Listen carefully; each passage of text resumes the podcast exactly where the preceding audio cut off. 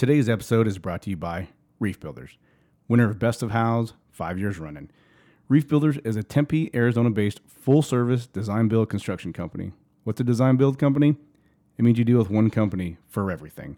Reef Builders is able to take your vision and bring it to life by drawing your plans, producing photorealistic, high resolution 3D renderings of your kitchen, baths, and more, helping you design and pick your finishes, and finally, executing that vision. With their years of building experience and a superior client experience, using tools such as online project management software through their client portal that allows you to see your renovation in real time. Whether you're in town, on vacation, or living in another state, you have access to job progress photos, your build schedule, financials, and much more anywhere in the world. So if you're looking for a complete bath or kitchen renovation, a complete home renovation, a custom home designed and built, or a boutique commercial project built out, Reef Builders can deliver it. Reef Builders, your vision, their experience delivered.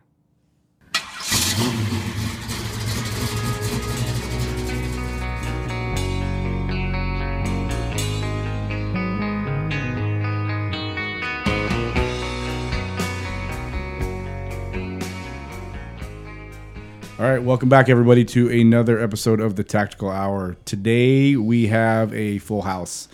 Uh, I think this is the first time we've had uh, four people, including uh, Chris from 40 Volt Meeting here, so it's pretty tight. Probably gonna start sweating real soon. But today we have Dan Grover, captain. Um, we have Heidi Ligori. She's back. She she came from episode two. Uh, she'll be giving her perspective as a professional counselor. And of course, we have Chris Stewart.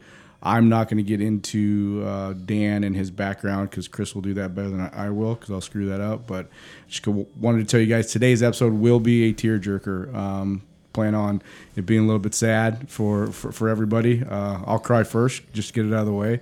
But um, today's episode will be uh, just one of those things where it's you're going to want to listen to how Captain Grover um, dealt with the situation he was in because it's unique for most people to have to go through it. And we're hoping that uh, those of you that choose to listen to it will actually learn from him and how he handled it. Because um, from my perspective, he handled it better than anybody could possibly handle it. Uh, so we want to get that word out there, and I'll turn it over to Chris to kind of give a little bit more background on that. Yeah, thank you. Um, so, yeah, so we invited Dan to come down and, and talk because this is Make the Difference. Um, and it's specific, you know, we're calling this the tactical hour. So it has a lot of fire service related uh, things that we talk about. And this is a pretty serious one. And I and, Dan's not here just because he's had, uh, uh, you know, had to uh, had tragedy in his career necessarily, but Dan's here because he's a super valuable member of the Phoenix Fire Department. I think he has a perspective to to offer us. It's actually really important and uh, uh, and and not just about uh, any one subject. So. Uh, I'm really excited to, for for him to be here, and uh, I'll say thank you and thank you for Heidi for sitting and listening to us knuckleheads talk about crazy things. And so I Because uh, Heidi was invited. I think Dan was more kidnapped, tranquilized, and drugged through the Yes. floor to give him a chair. One hundred percent roped into this. remember that scene in Old School. Matter of fact, Where- I'm still wondering when the handcuffs come off, so I can at least get comfortable. You're in a padded Yeah. room. Yes, They cannot yeah. hear you This screaming. is not the first time I've been in a padded room. So, yeah. So, Dan, I, I'll actually, uh, we wanted to hear a little bit about you on the front end and uh, kind of uh, who you are, where you're from, um, and then some things that maybe led or drove you to the Phoenix Fire Department uh, and and the fire service, kind of in general. Um, because uh, I think that's important, and uh, one thing I'm learning is how many cool stories are actually out there of our members and prior in their prior lives. Because we all know each other in our present lives, but we don't uh, often know much about uh, each one of us in our prior lives. So, um, yeah, I'll turn it over to you if you'd like to. Well, uh, my name is Dan Grover. I'm not a Phoenician. I am not from Phoenix. I'm from Sturgis, South Dakota, where they have the big motorcycle rally. I was born and raised, went to high school there. Uh, my dad was uh, a gold miner. For uh, if you ever seen the movie on Deadwood, that's where he worked, and he worked for that Like guy in for 30 Deadwood? In Deadwood, That's Wow. awesome. yeah. So that that whole movie's based over the company that he worked for. So it was the San Fran- the guy that owned the San Francisco newspaper came up and took all the mining plots and yeah, that was the guy my dad worked for for 36 years and I worked for for a while myself. So You worked in the mines. yeah, I worked in the mines uh, all the way through college. Well, I started before college, and then uh, I worked all the way through college because they had a little uh, program where every time the college student would have a break, like Christmas break, spring break, summer break, whatever, we could go back into the mines and start working again. How was you know, they would take us. It was. It was What'd you do? It was incredible. I mean, that was probably my first introduction to culture. That's a nice way to put it. Well, it's. It, I think. I think every company, every big, large organization has its own culture to it, and this was no different. And they, they had their own culture. It was, it was real similar to the you know the one we're in now, but it was different. I mean, all cultures are different. They manifest into their own little thing and stuff, and you know, it it was it was a good experience for me. You know, I mean, I worked seventy two hundred feet underground. What was your So- job? Like, what, what specifically did you do? Well, I did a lot of things. So, Oh, yeah, that's Yeah. what we're I mean, the, be- the beginning of my shift. Would How does be, it start? Yeah, I don't. I don't even know anything about The it. The beginning of your shift is it's a complete elevator ride all the way down 7,200 feet, and this is not a typical like high-rise elevator. This is a this is an elevator that travels at 30 miles an hour. This thing hauls. It's a free fall. It's what it is. Wow. open, o- like open, open elevator. Yeah, it's doors it's shut? got open ends, so you can see you can see everything. You know, the walls going zipping by, and That's pretty crazy. don't st- don't dare stick anything out because you ain't gonna have it for long. And How many people? that work there. Well, how many? So if you're taking this elevator ride to work, how many people are riding with you in the elevator? Well, there's there was three levels to the elevator, so it's a three tiered elevator, and 65 people can fit on each level. And you come in jam packed, and they're grabbing every part of your body and sticking things in every orifice of your body. Just it's it's the fire department all over. right, again. right. You know what I mean? Straight buffoonery. Yeah, yeah. the whole time. Yeah, you drop get something. You drop something. Don't dare pick it up. Yeah, you know. right, yeah. It was one of those kind of deals, and you know, as soon as I would hit my level, which was seventy two hundred feet at the time, I worked in different areas, you know, throughout all those years and stuff. But So miles, your miles. yeah. Yeah. Oh yeah. Oh yeah. You know, and it's, you know, it's not like what you see on television where you're all hunched over with a pick and an axe and stuff. It's gigantic down there. Zoolander. When I saw Zoolander and, No, and went see- the mines. See, okay, pretty- that that's that's a similarity, but Zoolander was what coal. Yeah, yeah. So when it's coal, they they call the ceiling the back. Okay. So on a coal mine, the ceiling is really low because the the ore is really soft. Gotcha. In gold, it's really hard, so they can have huge open holes. Gotcha. You know, so there goes my mic. I know, Chris. Come on, man. Immediate guy. Come on, man. Yeah, you got one job. yeah, you just sit right there. That's fine. Yeah. I'm gonna put my head on your or my hand on your head.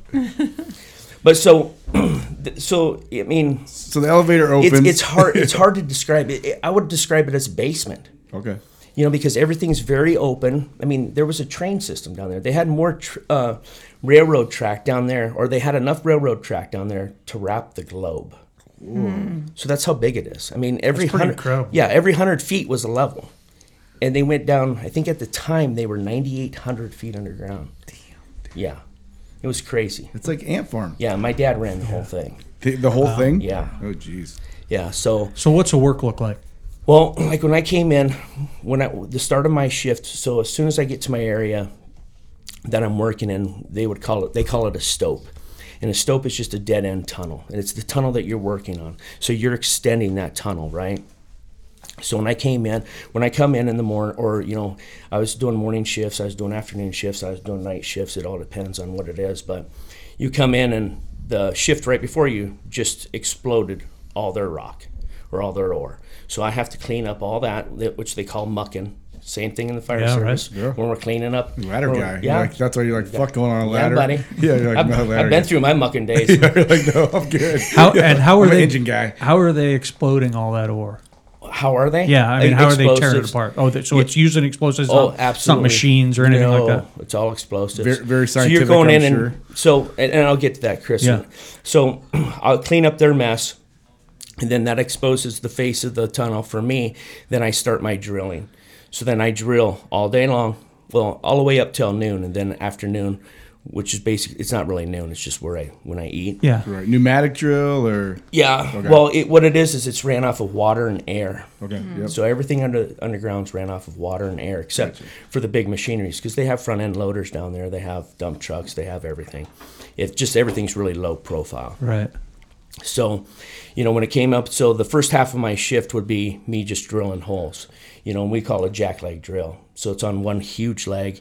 It weighs 400 pounds, and you're manhandling it all over the place. So, At least you're built for it. well, yeah, you know, squatty and You can't see thick. Dan, but Dan's about five six, Fuck you. Five eight.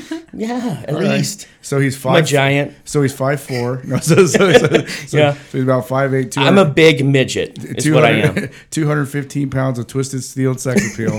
so, so yeah, because you can't. A little dude's not gonna be able to handle that No, thing, right? Yeah. no. My my dad was a big guy too. Was he? Yeah, he was massive.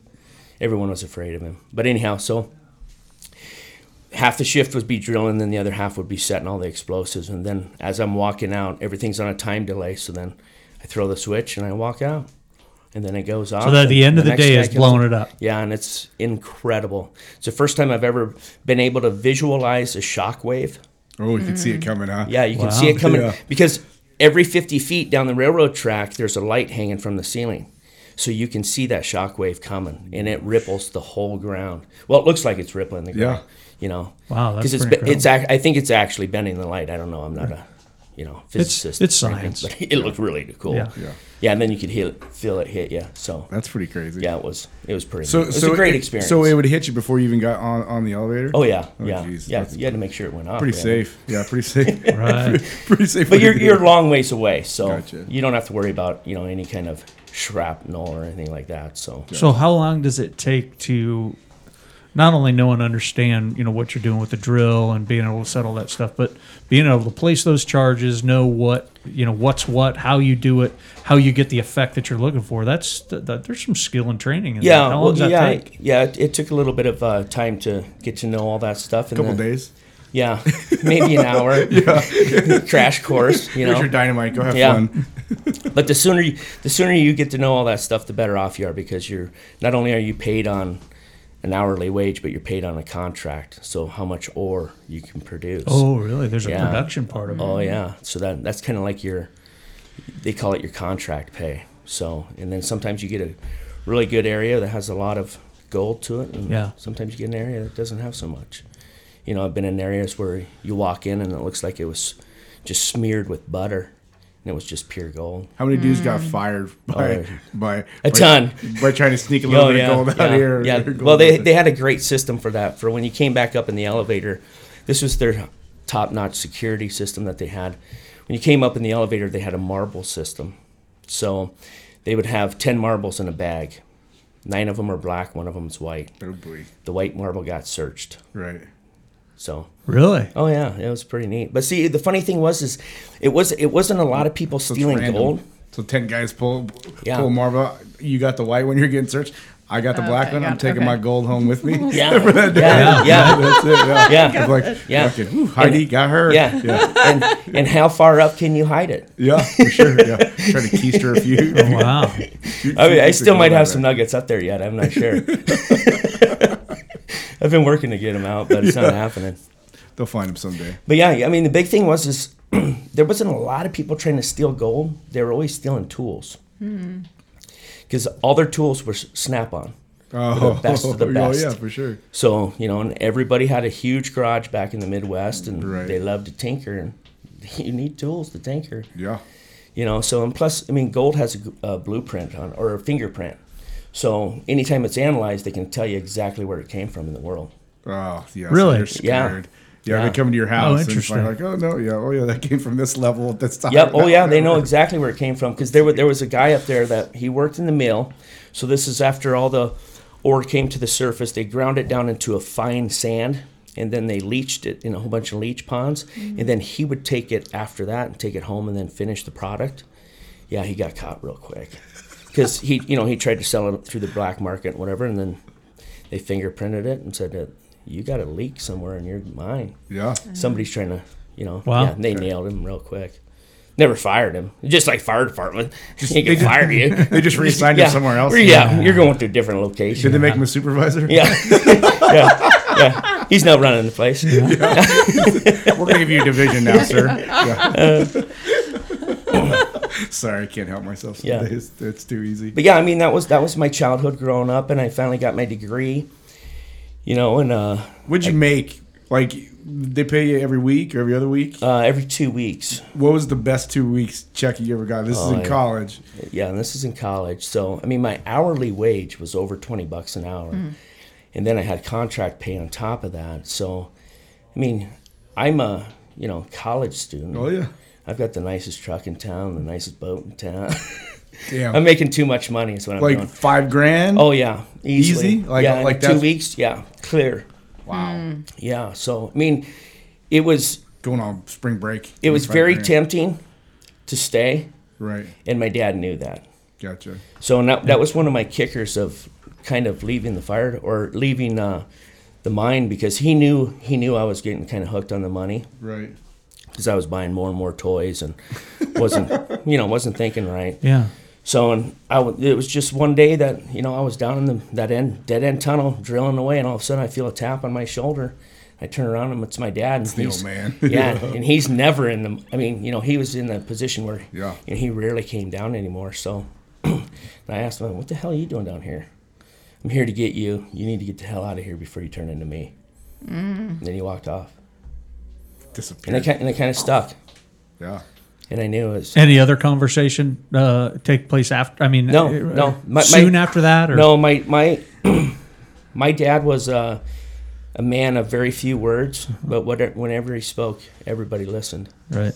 because it was going to be impactful and Like meaningful. E.F. Hutton. E.F. E.F. Hutton of the mines. Well, you know, yeah, and then everyone was scared shitless of him too because he was a he was a monster of a man. And he was the guy, right? Yeah. Well, yeah, yeah, that and he was very physically intimidating right. Yeah. because his hands were, I mean, they were monstrous. Mm-hmm. I mean, even my kids were scared when when his because his his fingers looked like I mean they looked like huge huge drill bits Jesus. and they were just as hard. I mean they were he was a big guy. And I'm sure he proved it a few times. Oh 'cause- yeah, 'cause oh I'm- yeah, yeah. Because I had older brothers. Yeah. Well, I I see them get tossed around, and I'm like, yeah, I don't think I'm going to do that. and I'm sure some some miner probably tried to pull his card and probably Yeah. that, that was the wrong card to pull. Yeah. um, slightly different subject. Were sports a big deal for you? Uh, yeah, you know, uh, yeah, they were a big deal for probably my whole family. So yeah, I wrestled and I played football and I did everything. You know, it was that and building hot rods and you know, we were always doing something. But yeah, sports was a big thing too.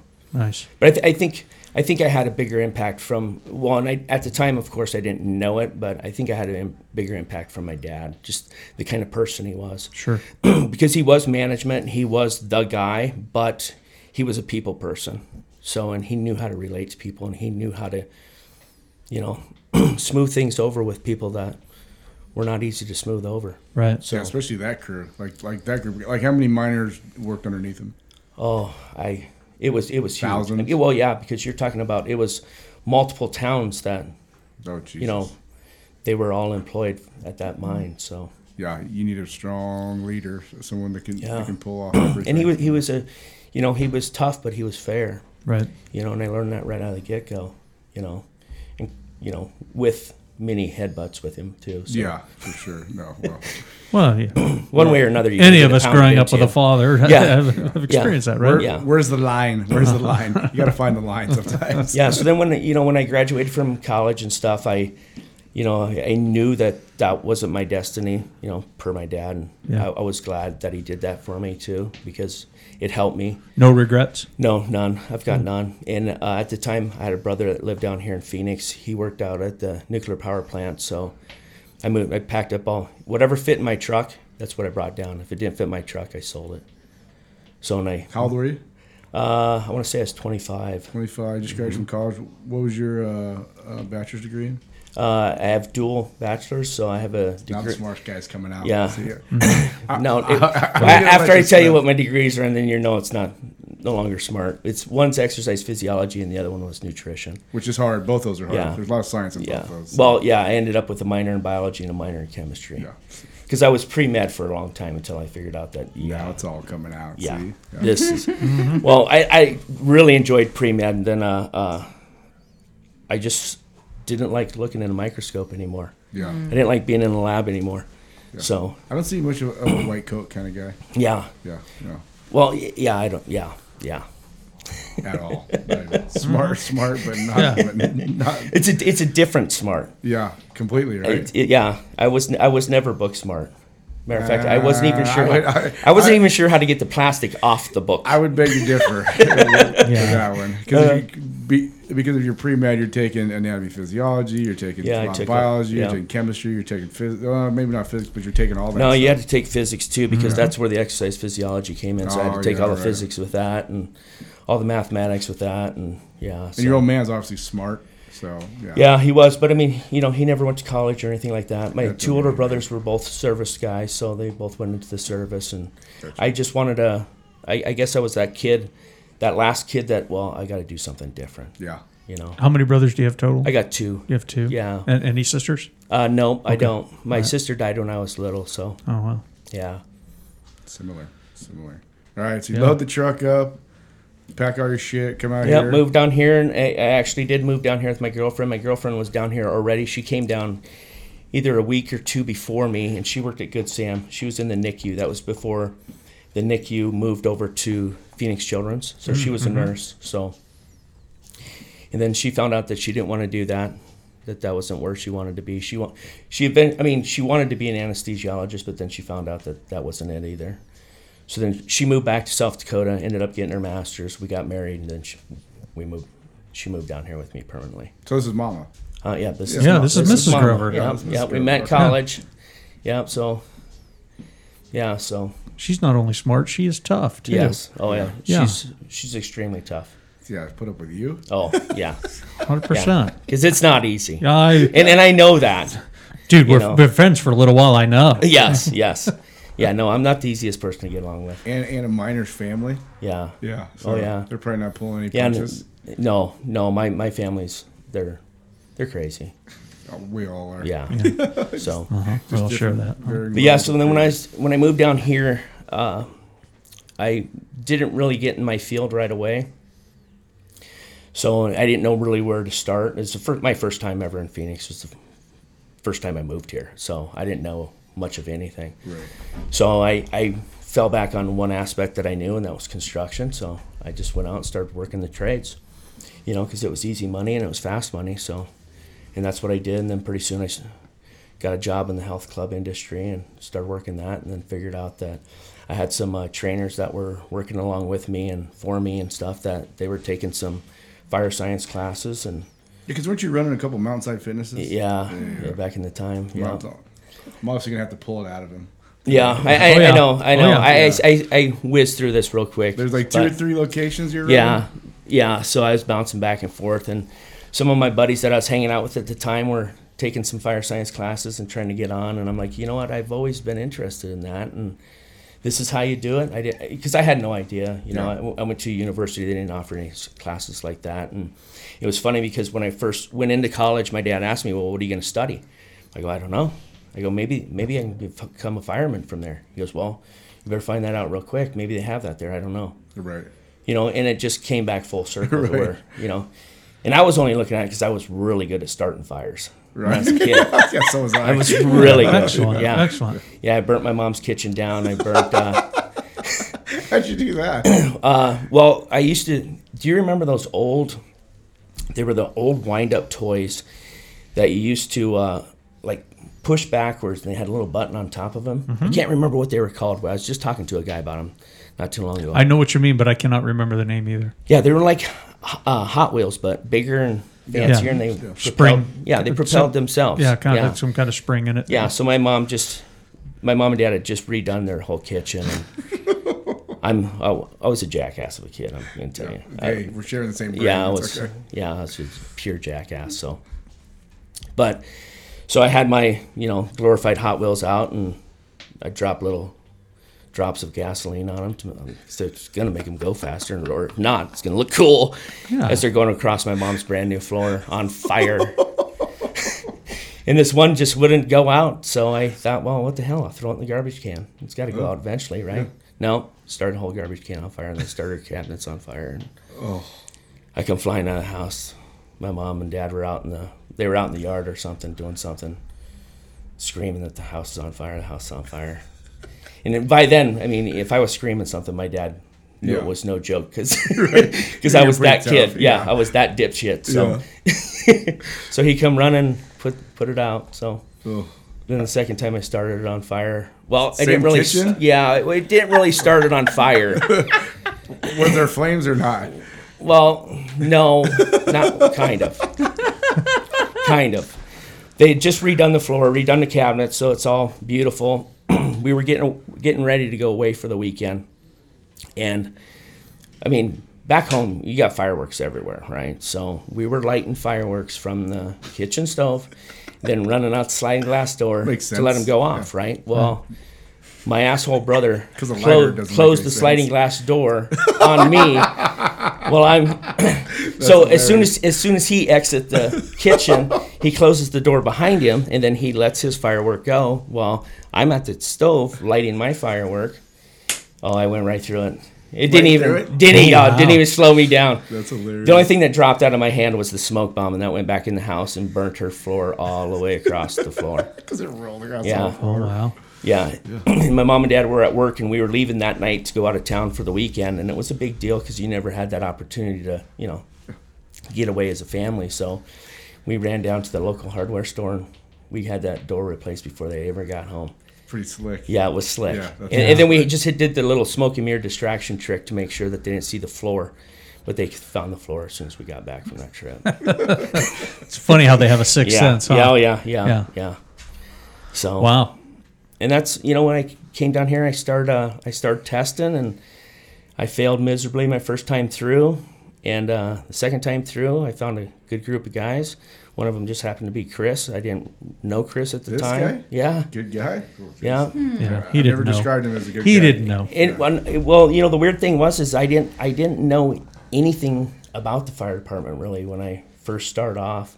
You know, I didn't know who Phoenix's fire chief was. I didn't know any, you know, I didn't know how it worked. But you know, one of my friends introduced me to the group that they were working with on. So I don't For- remember Danny, uh, and if I did know, I it's left my head, but uh, I don't remember how you you found us Uh, you know, it was or how we got introduced. yeah. anyway. Uh, one of my buddies was already going to your guys' group, and he he was uh he came over from I want to say Arkansas or something. He was a fireman over there, and he was involved in a line of duty death. So he, you know, uh, at the time, Alan Brunacini came over and did, you know, was helping with the recovery. yeah, did what he does. Yeah. Yeah, yeah, exactly. He was doing exactly what he does. And uh, the guy just really enjoyed Alan. He said, you know, what, I want to work for him. And so he came over, and somehow I made my way into your guys' group, and he never got hired, and I did. No kidding. Yeah, but I think he was he was uh, grateful that he never got hired because Really? I don't think. Yeah, I think Wasn't made out. Like wasn't built to be a fireman. no, no, he absolutely was, but I don't think he was over his traumatic event from Arkansas yet. Gotcha. You Interesting. know, so he was still battling some demons. Right. and now that I completely understand what he was what he was going through. Right. And who else was in that group? Was HIPAA in that group? Oh yeah, HIPAA, Shoemaker. uh, Shoemaker, Levinus, uh, Ernsberger, Bunch uh, of criminals, Vanatorn. Yeah, except for everybody, everybody that everybody that was in my uh, Was that academy Were class. they? Co- were, we were all doing interview stuff with all of you guys. yeah, yeah. Obviously, Shows you what I remember. yeah. Obviously, he, he's very memorable for you. I, so I remember him, but I don't remember the other guy. I remember Yeah, him and you're HIPAA. I don't so remember the of other guy. Well, and You I, don't I remember remember me. Levinus. Yeah. I remember Levinus. I remember Dan. I barely absolutely remember do. myself back in that time. Yeah.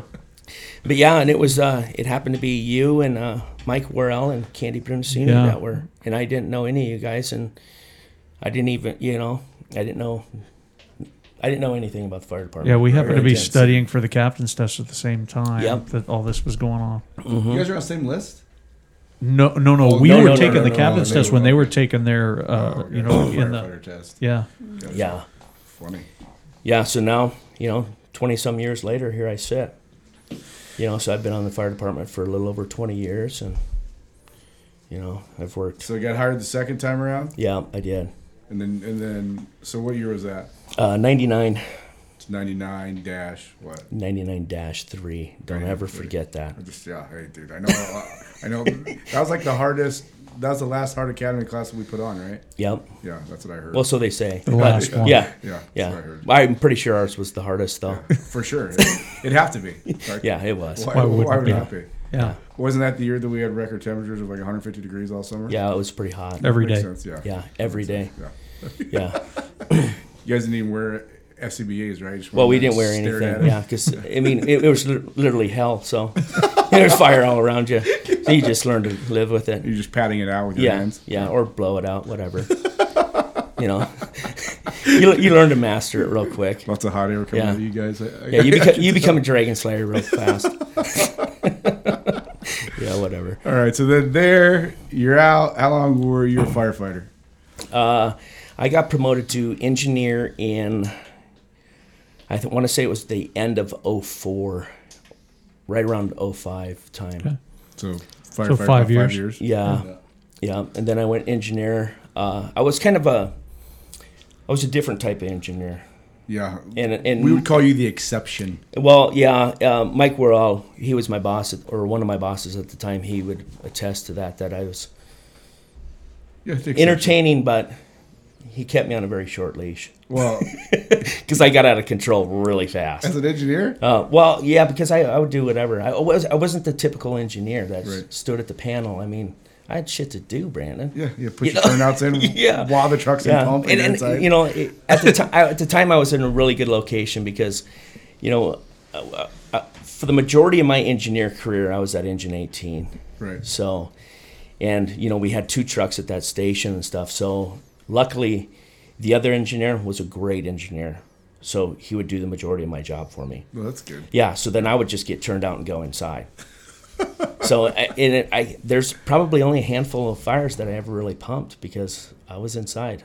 Yeah, that makes that makes a lot You of know, sense. we, but it worked out good, and, and we already had that understanding between me and the other engineer. Or you just kind of told him that's how it Well, yeah, That's gonna go I down. can't remember how it went down, but yeah, it went. That was like his that. choice. Yeah, He had a choice in the matter. It was definitely his choice. it just worked out in my favor, is all. You worked there at, at in Engine 18. Your Station 18 is one of the busiest fire stations we have in Phoenix. You worked there for how long? Uh, little right around seven years, maybe just a shy over. Those are like dog years. So like 49 years you worked there. Yeah, yeah. Oh, but it was, and it was funny because I, shifts. you know, I rolled through, I rolled through several captains while I was there, and my last captain, the you know, and the one that kind of helped me, you know, well, they all helped me. You through wore the- a lot of captains out, is what it was. Well, I, I want, I would like to say that I helped them grow in their own. I made them a lot better. Improve their Yes, supervisory I made skills. them a lot better. you and I have a lot in common. Yeah, and, and all and all of them did become chiefs because of. You know, We, we I actually made have sure. a lot in common. Yeah, I made sure they were all ready. Yeah, a couple of guys I worked for that Yeah. they're now chiefs too. To, Yeah, so, let's test you. yeah, yeah. it's a So- divine opportunity to make them better. Yeah. Yeah. And you know, I just you know my the last captain that was there for me, and you know his name's uh, Frank Bayless and stuff. Oh, yeah. In hell, I drive for him now. We've me and him worked together for probably a total of thirteen years or whatever. Me being on the job, Crazy. you know. But he was he said, "Hey man, it's time for you to it's time for you to promote." yeah. I'm you know. sick of listening to you. And not and not only that, but it was it was. I think he probably knew it was time for me to leave. Yeah. 18, For sure. you know, because I was I was you know I could- you're I coulda- I seven years. You're past the expiration. Yeah, Oh yeah, yeah. I. I could have easily moved into the neighborhood and fit right in. Which isn't a good thing. For sure. well, it depends. It's perspective. Stealing people's It's all about shoes, so- perspective. about your yeah, yeah, yeah. At the time, I wouldn't have minded a bit. So So, that was 12 years you spent uh, as a firefighter and, and, and an engineer if you took the captain's test? no, you, you know what? Because uh, I was at 18 before I was a cat or Gotcha. before I was an engineer. So, I want to say I was there for either one or two years before I was a uh, engineer. Gotcha. So then So- 10 years? Yeah. 10 years for each to be captain? Yeah, That's, I, to me, I think that's that that time for most is a good time to take it. I know Yeah. we can take it between six and a half and a seven, but that's a little, to me, that's a little bit early. That's yeah. Well, it's uh, yeah. I, I we were t- we were studying for the first time. I was it it was me and a group of guys. So it would have been John Shoemaker and Ryan Hippa and me. We were you know we were still really really tight and uh, and plus Ryan was on my truck. So it's very very seldom that you you know work with a guy that that long that came from your academy and you know so we were pretty tight and we were studying for the captain's exam and Ryan came up to me one day and says, "Hey man, you you all in on this?" I'm like, "No, not really," because we were having a lot of fun, right. you know, and we were really comfortable, and you know, so we kind of talked each other out of taking that first captain's test and just enjoying ourselves for a little bit longer, and we stayed right at 18. Good move, bad move. That was a great move. Good. It was a great move. Wh- wh- When it all came, you know, full circle, it was a great move. Because, you know, uh, Ryan's no longer on the job. Yeah, he left, right? Got Yeah. some medical stuff. Yeah, well, yeah, he's got a he had a he had like this uh, fungal infection of his lungs, and he also has lung cancer. So, you know, so that was kind of That was your Yeah. first kind of experience to that, right? well, you know, to tell you the truth, uh, it was my second. okay. So, my uh, sorry, my uh, my time when I was at 18, my wife got cancer. So she had uh, lymphatic cancer. So that was my first taste of it. Gotcha. So It's funny how I don't think the world gives you anything you can't handle. But right, It's kind of funny how it prepares you for maybe some of the stuff you are going to get next. yeah, So, yeah, We took the captain's test first, for one, one and done. yeah, one and done. What was the number? Uh, I still remember. Yeah, Eight. It was number eight. it's a pretty good number. Yeah. So I was I, I had a lot of good mentors that helped me a lot. Yeah, So, like right after you took it, you're not going to remember this conversation, but um, I was real young on the job. I think when when you became a captain, but we were bullshitting because you and I obviously hit it, hit it off the first time we met each other. Similar personalities and how we act and shit. And I remember they asked you right off the bat to fit. For, Yeah. For for a chief, and you turned it down. Yeah, I you did. know, which I thought, and in your exact words to me were, "No, man, like I got to learn out. and foot. I have to go learn to how to be a captain." I can't be a fucking captain driving a chief. Like, so Right. I'm not going to take that. I'm like, good for yeah. that guy. well, dude. at the, at the time it was I needed to be I needed to learn how to be a captain. right. You know, and I thought that was you know for me going to drive for a chief, you know, fitting for that chief, it, I would skip a very some very valuable lessons. Yeah. Which, you know, Well, helped just me a lot. just the just the wherewithal and the and the level of maturity to realize like, hey, that's a pretty nice piece of gold that I could pick up and actually run with it. But I need to do this. It it it it it it, it may be here, may be gone, but if I do the right thing and learn my trade, learn my craft, then Right. all that shit. will Well, That's you where the investment's going to happen, right? Sure, sure. And you know, the funny thing was is all those statements right there are right, but it was a lot easier decision for me because uh, this is going to sound bad, but the chief was a total asshole. All right, I, didn't want know to who be it was. I, didn't, I don't want to say that. Yeah, yeah. no Nothing wrong so, with saying so that, I'm going around, uh, and all I'm doing is patching up the, you know, pass, patching up the relationships that he just destroyed. So Right. it's it would been an endless job for me. So, Yeah, tiring and plus, you know, I didn't need to learn how to be a captain for sure. because I was very young, very dumb, very, you know, And then, all, all of the above. How long did you end up at, at Station Five? Quickly after that. No, you know, well, I don't even remember how long I was roving. I had quite a few temps because I think my first temp was uh, ladder 12. You know, because I, I had special ops at the time too, so I had TRT. So my first temp was at ladder 12, and then I was at squad, had multiple. Uh, You're a squad guy. well, It's covering for Shoemaker. yeah, Oh, okay. Shoemaker was doing a lot of different stuff. So I every time he decided to take on something new, then I'd have to go fill in for him and. Part of the time he probably was driving for me. Oh, Could could have been. Yeah. Could have been. Yeah. So he was handling you. He, Oh yeah. he was your handler. Oh yeah. He seems to be a lot of people's handlers. He's pretty good at it. Yeah, Yeah. I, I guess Tartar Wrangler. Yeah. well, you know, Yeah. here, Speaks my language. when uh, me and John were in the same engine company in the academy. So, and that was the first time I ever met John. And y- I don't know if you know if if you want to compare us, we are yin and yang. Yeah, I was gonna We- say we are no way. You guys aren't even. we are absolute close. opposites. Yeah, for sure. you know, in our thought process, what we do, our manual, the whole nine Oh, yeah. yards. I mean, I'm I'm hot blooded. He's So chill. smooth as silk. Oh yeah. You know, and the funny thing was is we hit it off really, really good. And to this day, which is 21 years later, we still call each other before every B shift. Really? Yeah, It's cute.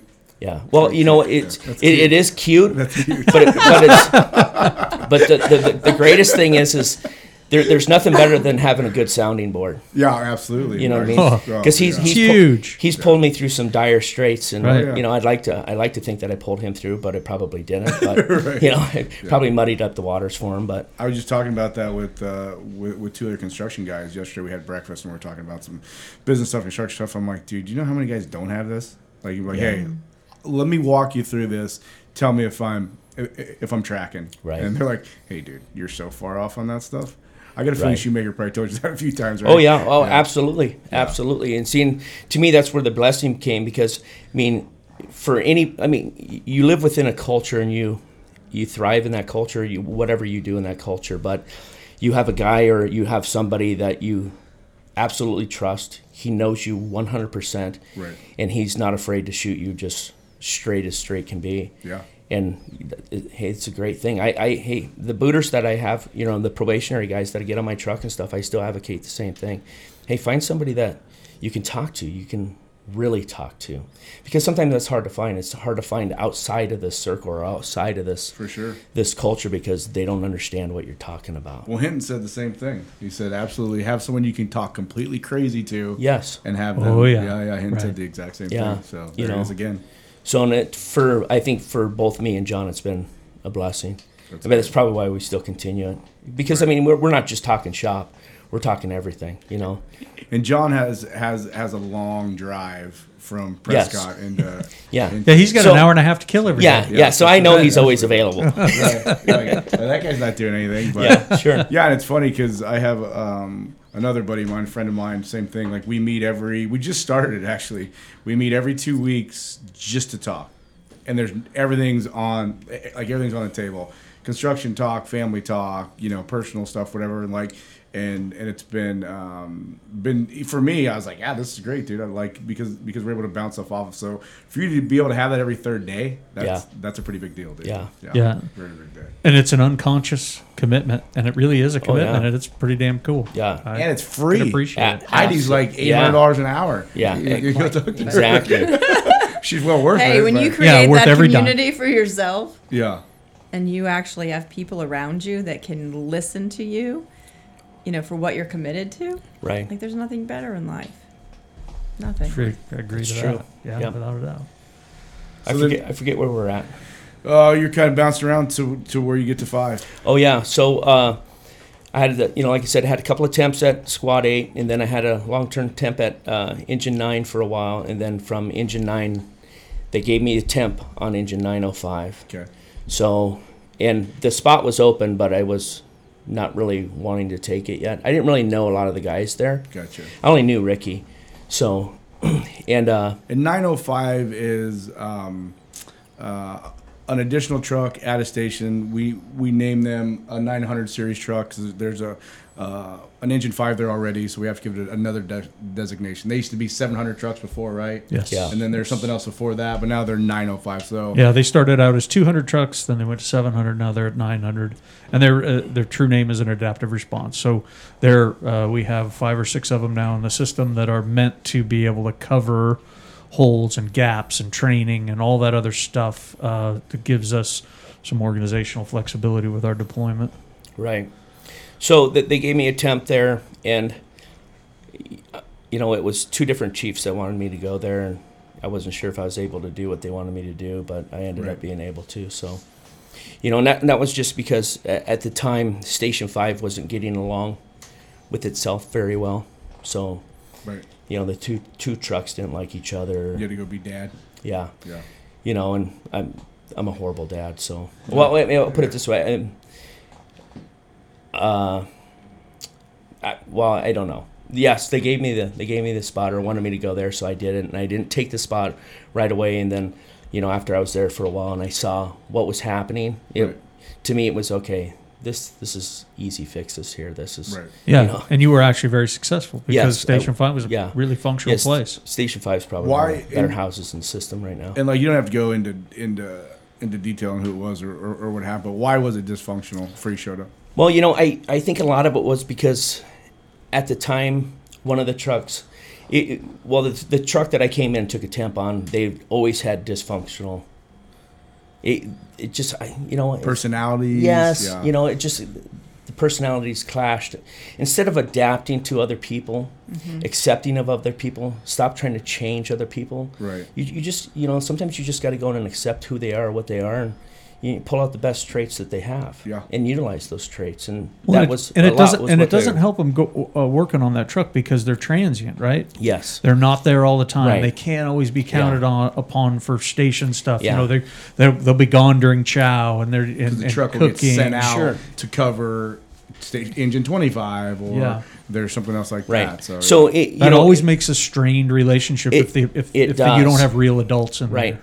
Because one truck one truck feels that the other truck doesn't belong there or you know you Or or they're you're, you're not really living here like stuff. we are Yeah, you know right. so so it was like they were stuck in no man's land where you know well we don't really belong anywhere It's a so, part-time roommate. yeah yeah, having Yeah. guys that understand team before self is kind of important. oh absolutely it is Yeah. absolutely know it that. is. So, how did you teach that? Uh, well, the funny thing is, is I didn't change who I was at all, and how I operate, because I, I've always been under, underst- I've always taken, as soon as I became a captain or whatever. Well, even before that, it was always about my team first. I never, I was never part of the equation, and I don't factor myself in, in the equation. So, you know, may it be you're going up against something that you don't think is right or whatever. It's, I don't think it's right because of my personal beliefs. I don't think it's has to do with the personnel. Right. You know that it's not fitting well. So, and you know, a lot of the battles that I've gone through in my career and stuff, none of them were personal. None, none of them had anything to do with me. Right. Mm-hmm. You know, but I saw that it was a worthy fight, and I needed to. Yeah, for sure. Plus, I really like to fight. So, Yeah, for sure. Well, you're, you're a minor. Come on. you know, So, how'd you fix it?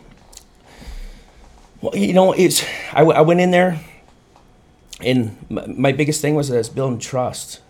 Trust, trust was number one to me because I don't, th- I don't think you can even be a leader without trust. They have to trust you. I don't care how much you trust them, because that doesn't matter. It's not part of the equation. Right. Yep. The trust has to come towards you. You know, it has to be, you know, and you do that by, uh, you know, w- you know, it, this all sounds corny and stuff. It sounds like I'm, you know, getting ready to take another exam or something. But it's, You probably it's, are. But it's actually legit. Yeah. you gotta you gotta walk the walk. Yeah, you gotta walk it all the legit. You time. have to Yeah. lead from the front. Yeah. Correct? Well, it, it you know, I, and I've heard you I've heard you say this in other in other podcasts. You know, leading from the front, but it's more than that, Brandon, because it's yeah. At, don't have to yell at, at at time, well, I'm about ready to punch you in the face. but yes, it, it is leading from the front, but don't expect to be in the front all the time. Mm-hmm. no, just showing, be the example You know, of how because to sometimes you're going to have to lead from the side, and sometimes you're going to have to lead from the rear. act. I agree. Because you're pushing. But you're leading. You know, and those times when you're leading from the side, guess what? You're that hand on that shoulder saying, "Hey, we got this." Yep.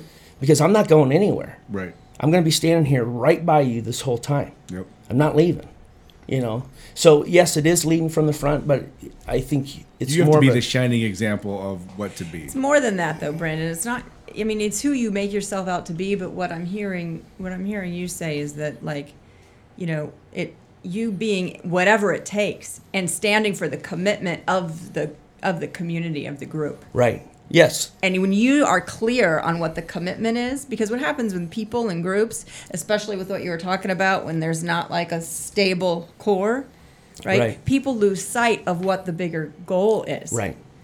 And you get to be the vision and the light for what that commitment is and you bring people back to that and i don't care if you're standing beside them or you're standing in front or you're standing wherever you are Right. you're just you're just the holder of that space is where we're going that's did you I get that, totally Brandon? get it. It went right over my head. Yeah, it no, is. no, no, I I get it it. again? And, and like, and like, for me, you have to say about five times. But but but for me, I get what you guys are saying 100. percent But like for me, leading the front doesn't mean you have to be at the front. You could be the support guy. Mm-hmm. You could be the guy picking up the trash. You could be the guy encouraging that that other person to do whatever. But you know, for me, it's more of an example of what to be and how to be that in whatever situation Right. that you're in.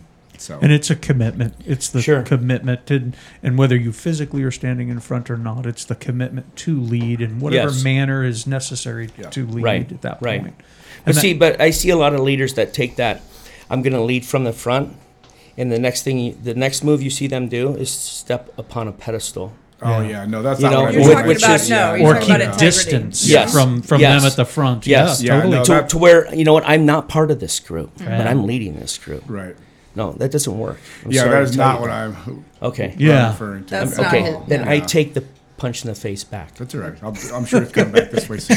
i think everybody's saying the same thing Yes. They're all Oh, ex- agreed. I think we are. exemplifying Yeah. being the commitment that's it Yeah, without And the doubt. trust thing, I think, is anything. And uh, you- Heidi, you're here because you're the smartest one in the room. But everything starts with trust, right?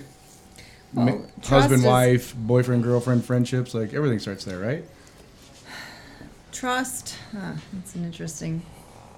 You know, trust comes from when we from our word, right? When we say we're going to do something, we do it, and that's really again what I'm hearing in this conversation is like, are we creating ourselves to be who we say we are, and are we acting in alignment with what our mission is? Right. And there was a comment made a, a few minutes ago about like, you know, being, you know, community before self, Mm-hmm. Yep. Team before self. right? Yep. Yeah, before you know, self. and I think Same. that's, you know, when you be that, right. and then you know, there's trust in that. That's because you're because you're committed to just like the com- you know when you're sharing about your dad, Right. right? Like his vision was wasn't for like, I need you to be the son I want you to be. Right. He was committed to you and your life. Right. and the whole mine, you know, and you knew that in who he was being. And you Absolutely. trusted in that because his actions were in alignment with how he was speaking. Right. See, and I think I I don't know if that answers your question. It Brad. does, Right. but yeah, it, it- basically the action backs up the words. It, it- we talk action- about yeah, it. we, like, we make the a time. commitment. And you know, like, here's the thing. It, it's a lot of times then people go into guilt and shame because they say they're going to do something and then they don't. And then, you know, it's really clean and really simple. Like, you know, you say you're going to do something and, and you do it or you don't do it. When you catch that you don't do it, what builds trust is acknowledgement You say that sorry. you didn't do Yeah. it. Sorry, I And, and here's the here's the next action I'm going to take, and that's where we get to be human, Right. And not separated at the front, but in the trenches, because we are all human. None of us are perfect, Right. Right. But when we're willing to acknowledge and keep stepping, then you've got a marriage, then you have a community, then you have a captain, then you have, you know, all of these accountabilities that you're talking about. It's authentic. Right. See, and I, I, you know, going off of what Heidi said, my to build trust. I'm not.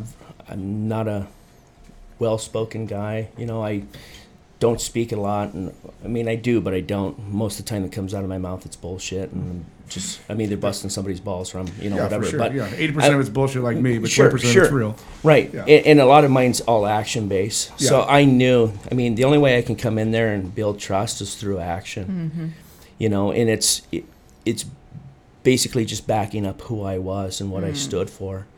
You know, and, and as long as I showed the actions that went along with that, because I can I can spiel out anything, Yeah. you know, to make you Anybody try to can, trust right? me. Yeah, Abs- for sure, absolutely. yeah. We've But, seen it in- yeah, in- and that works, leaders. and that doesn't work ninety five percent of the time, maybe even more than that. But and I knew I'm, I'm an action based guy, so you know I went in there with action. You know there was a, there was a couple of incidences that came up. I can't remember them verbatim, but I knew I won over the guys because I instantly took action upon them. I, I, I didn't sit there and you know talk about them and say you know hey this is what they're you know this is what we need to do whatever. No, I just went straight into action. Right. And as soon as they saw that I, this guy's actually going to fight for us. This This guy's guy's actually fuck gonna, around. Yeah, Yeah. this guy's going to Yeah. actually do something for us. This is the not fuck around. Yeah, game. and then the, from that point on, there was no turning back. Right. You know. Yeah, and some of those, and it's funny because a good leader will recognize those opportunities and they won't let them slide by. Right. Like, this is my opportunity to squash this right now. Oh no, this isn't waiting. Like, Right. like we're gonna handle this shit right now. Sure. Yep. Yeah. Absolutely. And it's not, and, and it's not comfortable sometimes, but kind of like I said before, it's like It's- you never it. comfortable. Yeah, you got to do it. Yeah. Right. Yeah. Don't try to don't try to look for your comfort zone No. because if you want to be a good leader, there's no comfort zone for you. Yeah. You know. So get used to it. All right. So you're at five. You got the spot. You fixed it. Yeah, got the spot. And then uh, we are you know, getting along really well. I, uh, uh, the captain on Engine Five retired, so I bumped over to Engine Five and recruited a guy to take Engine 905, which happened to be Frank Bayless, the guy I work for now. So, so, and then Two buffoons running the station. yeah, which it, you know it was it was great. You know, we we had a great time. We had great unity. We had we were doing some great outreach stuff. You know, we had PC, PCH, which is Phoenix Children's Hospitals, right in our backyard, and nobody had ever done anything with them before. And we started a great program with them. And Where'd you start?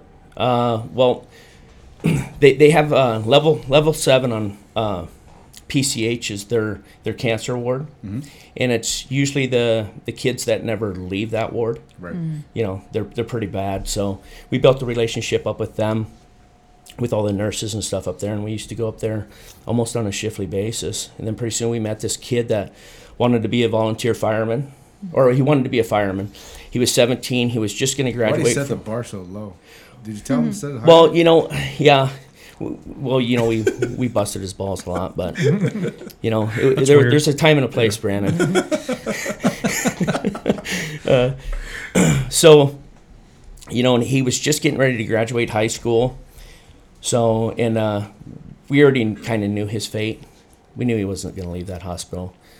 So we made we made him a, a honorary fireman of Station Five. We got him turnouts. We got him helmet. We got him all that stuff. And he's the one that I, I don't know if you know Station Five. Well, most people don't, but we have this huge, huge sign on our roof now, and it says Hope.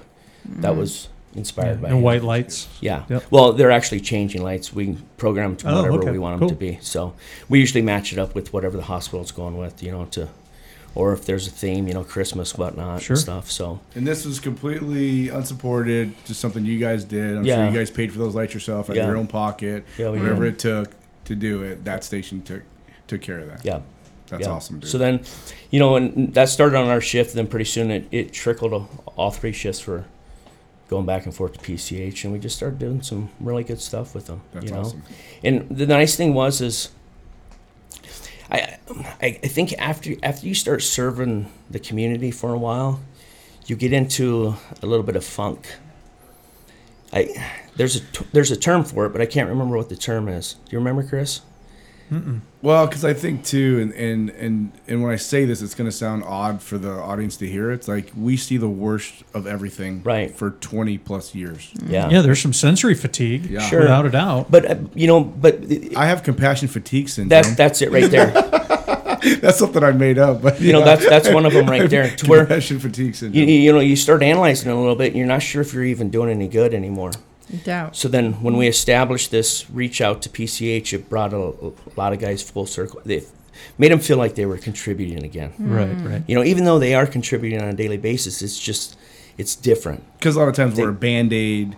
We're we're not solving the problem. We're really not helping these people. We're helping for that 15 minutes that we're there, but we're really not getting anything done Right. long term. Yeah, Well, there's no long term connection. Right, Yeah. right. You you never see the end result. Right. You know, you you want to you want to leave before that end result happens. You know, you want to, you know, push it off onto somebody else that will do further care or whatever the pro, you know Yeah. whatever it may be, and then you move on. Well, this is where they got to, you know, actually see full circle, whatever. And then when this uh, young man died, you know, that inspired our hope sign.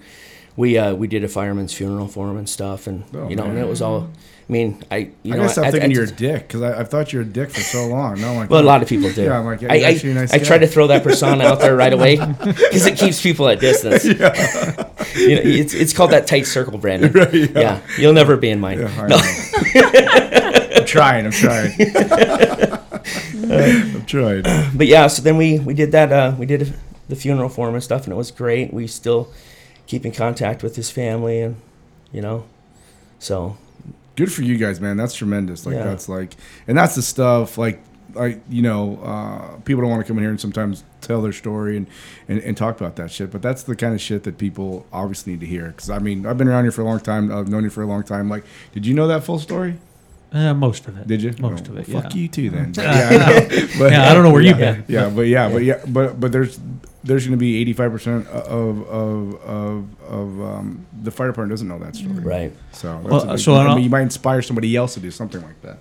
The interesting part of it, and I can say, is the American Fire Service does have a history of doing things like that. That's that is one of the very cool parts of our of our job and our our industry, so to speak. But um, I will say that I think it's fairly special within the Phoenix Fire Department because um, uh, we we came up in a in a an environment and in a culture where we didn't have to ask if it was okay to do things like that, Right. and we were actually just given expectations of You better yeah. fucking do it. do- do- well, hey man, do the right thing, right?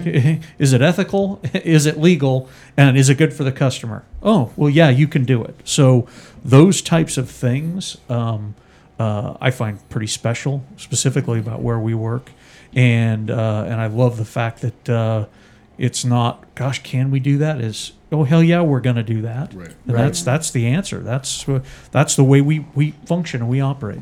We used to have uh, what was that program called? Star something or Firestar. Yeah, Firestar. Yeah, where like there were Yeah. where there was funds, you could go do stuff like that. Still Right. exists. Still exists? Yeah. I have no idea. See, and there's there's a little more to this that story there because for I I have a relationship. Well, I used to have a relationship with Alan Brunacini. Right. Not only was he my fire chief, and you know at the time when I got hired, I had no idea who the man was, but for some reason, he he liked me. Height. Yeah, I was gonna uh, say. yes, yes. You guys literally I was, I was the only. I. You got to yeah, I was at the each only guy on the the eye. job that he could see eye to eye with. Yeah, with. see eye to eye with. Yeah. But sure. you know, he, Plus, he was a meathead too. yeah, oh, absolutely, Yeah, he looked- one hundred percent. loved picking up Yeah. heavy things. Yeah. So, Yeah. Yeah. Oh yeah. Oh yeah, Not a big surprise there.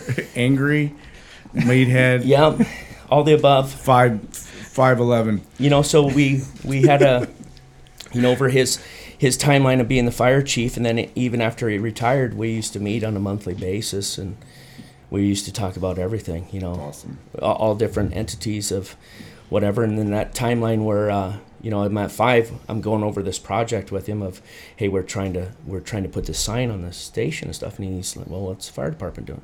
Well we're doing it on our own. We, you know we want to be you know self-funded self-sufficient you know whatever. Yeah. he goes okay well he goes i need you to uh, tell me how much that is. And i'm like well what do you mean? And he goes well he goes what kind of sign you putting up there? You just putting christmas lights? I go no no no. I go we have uh, we have this big sign company that makes all these you know billboards for the uh, uh, football stadiums. We had them come in and give us a quote, and it was you know ridiculous quote and stuff, and I think it was sixty five thousand dollars. What? Yeah, You didn't have that. But- you didn't have that in the kitty. but Yeah. but the, here's the funny thing about should- I that in the is wrong this sign this sign was massive. Right. I mean, it was 16 foot by 25 foot, and it was a full television. We could put anything on it we wanted. We just programmed it, you know. So we could mm. we could because PCH's windows are right there, and Yeah, you yeah. constantly have little kids' faces just plastered against the glass, watching the fire trucks, watching our buffoonery, whatever. Right. So we thought, hey, what a great message, especially if we could start actually Yeah. individualizing. Hey, you know, happy birthday, Tommy, whatever. Oh yeah. You know, so Look, you're sold. Yeah. I, So I- I love this guy already. so I told I told Bruno, I go, yeah, I go. We had this one company come in, they quoted us sixty five grand, and then he commenced pulling out his his uh, checkbook and wrote a check, and I'm like, no, I, ca- I can't take that. yeah. I go, you know, I go, that's not going to happen.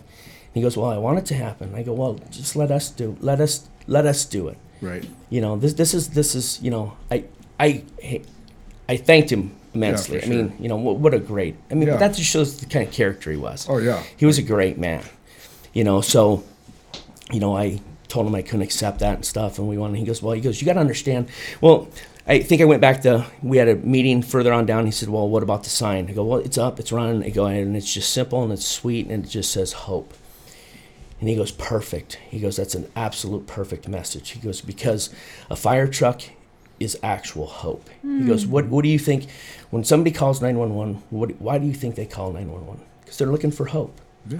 you know, your your vessels of hope driving the streets of Phoenix. You know, and that's when it came full circle because that's not at all what we were thinking about. oh yeah, that's exactly what it was. Yeah. Yeah, no, but I mean, he that. Uh, just he just he was able to, you know, the man had great clarity. Yeah. a lot more than me. He could articulate it a little Yeah. bit, a little bit. How, how did you guys come up with hope? Like, was, did you guys sit down at a table? We It did, like, yeah. we did, uh, all three stations, and we had all kinds of We need a simple word, four letters, only a couple syllables. No, that wasn't No, it. single Because we, we, yeah, we were still in the. We wanted one word. We didn't care how big. We didn't care whatever. And, you know, we kept on going over it. And you know, you got a group of dumb, Yeah, we're not known Dumb- for knowing a yeah, lot of words. dumb shit right, firemen. right. yeah, having So, a big yeah. vocabulary. They're like Right. hope. Uh, what's next? Yeah, well, and seeing hope, hope wasn't even in there because that's Yeah. how bad we were. Hi.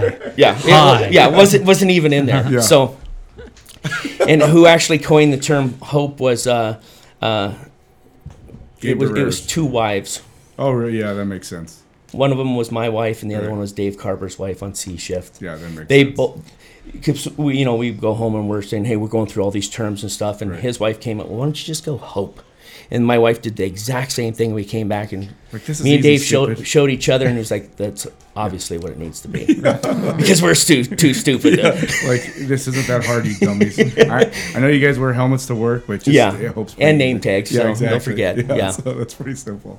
Yeah Good with hope. so and that's where you know came up and took off from there Still there, right? oh yeah, Yeah. absolutely absolutely lit up 24 7 I mean, just listen to your story and kind of how it's been. Like, you ever? I mean, I don't know if you're a religious guy, not divine intervention, whatever. But like, do you think you were just like, this is you're the guy that's going to be the one that's going to take care of Ricky?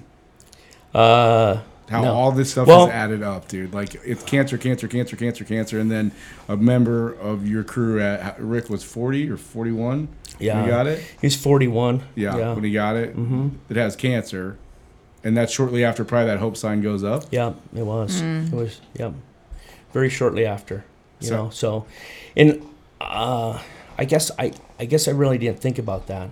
Well, I'm just I'm listening to your story. I'm going, Jesus Christ! Like everything up to this point has prepared you to kind of not everything, but a large has prepared you to deal with Right. a member on your truck who has cancer. I, yeah, I don't know if it was the choices that I made in the past or yeah. I don't think you yeah, had I'm a not- choice, kind of. No, I don't you think know, and a I, and I don't. it. Yeah, and I guess I wasn't looking for choices either. Yeah. Well, hey, we never get to pick, right? No, we We, don't. we don't. The organization doesn't get to pick. Uh, you know who's gonna who's gonna be the boss of Yeah. the next person that has this significant issue. Um, uh, it worked out pretty. Uh, uh, I don't want to say it worked out well, but it actually worked out well. It worked out um, as good as it possibly could have. Right. You're the Yeah. right person for that specific job. Well, I, I, I wouldn't say that. I was a person willing to do something. Mm-hmm. I wouldn't say I was the right person, but I was somebody that w- You were I had to act, do yeah. something. Right. I knew that, and I didn't know what that was, but I knew I had to do something. Right. You know what I mean? And it, and it wasn't just because Ricky was my guy.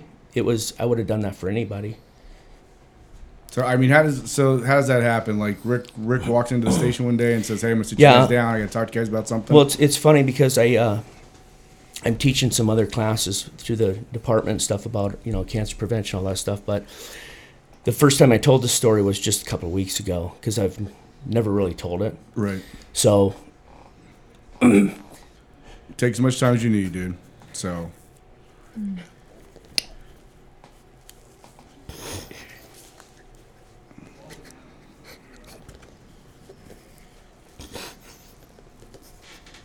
this is a big deal because, like Heidi, like like from like like from your perspective, like to be able to deal with this and handle this stuff, like how hard is this? Just what you're dealing with. Right. I mean, you just got to be in it, and I just admire the vulnerability. I mean, And to- every human going through whatever life is handing us. I mean, we don't choose. You know, it's just like here's this, deal with it. Yeah. Here's Yeah. a shit sandwich. What do you and how are you going to be? Right. Yeah, it's just well with uh, with Rick it was a shitstorm from the beginning.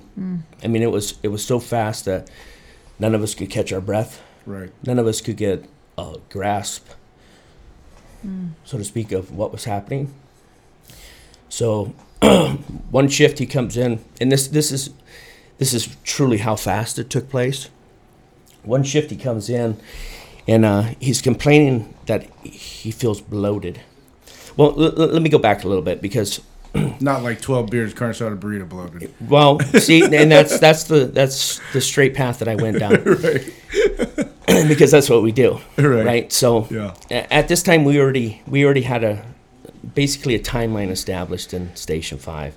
At three o'clock, you better be in the weight room. Oh yeah.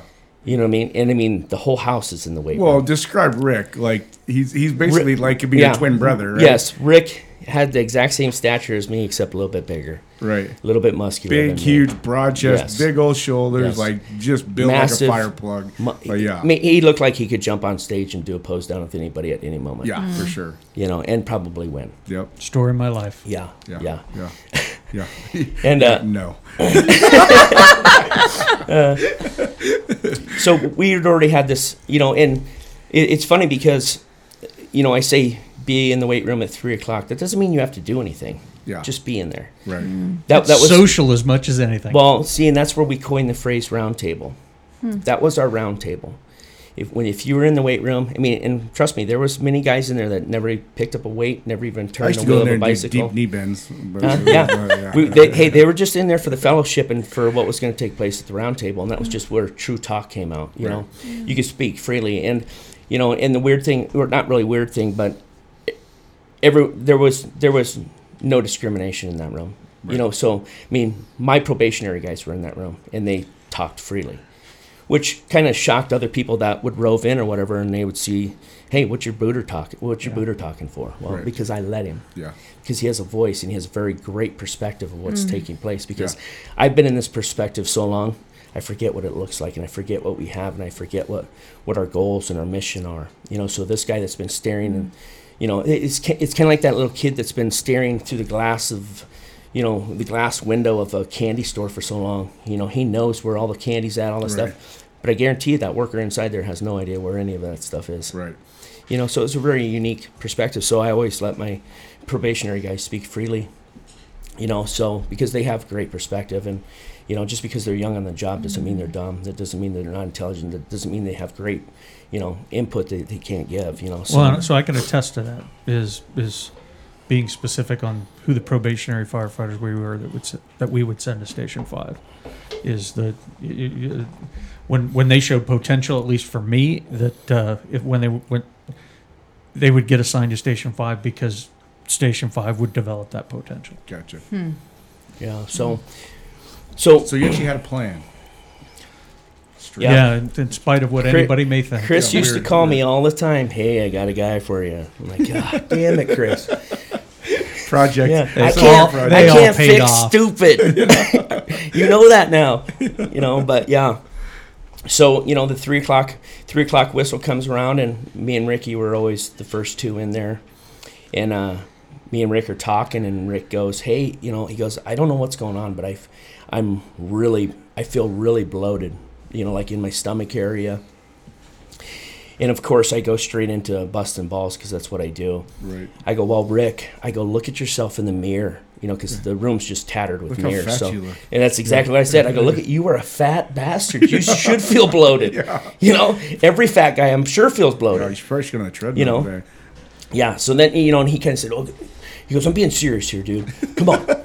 And an I go, well, I go, listen, man. I go, I go, we don't eat well here. I go, I mean, we do, but we don't. You know, sometimes rovers rove in, they cook, whatever. Plus, you know, I go, you can eat. yeah, I go, you know, dude, I go, you probably ate something bad or whatever, and you just, you know, you either need to fart, burp, shit, something. You know, he goes, well, I've done all that, nothing's changed. And I go, well, I go, just let, give it time to let it run through your through the course. You know, I go, I go, how long you been feeling like this? Oh, just a couple days. I'm like, okay. I go, so you know, you should feel better by next shift. So Heavy back day will help. Yes, exactly. Yeah, you know, right. so of course he goes about his workout and does his deal, and Right. we all do, and you know, round table goes, and you know, and uh, he comes back the next shift, and right out of the gate, eh, first thing in the morning, and I don't, I don't know if you know Rick or not, but Yeah. he's he, he's a little bit of a hypochondriac. He's you know, he sometimes makes big shit out of little stuff Okay, and whatever. So that. you know.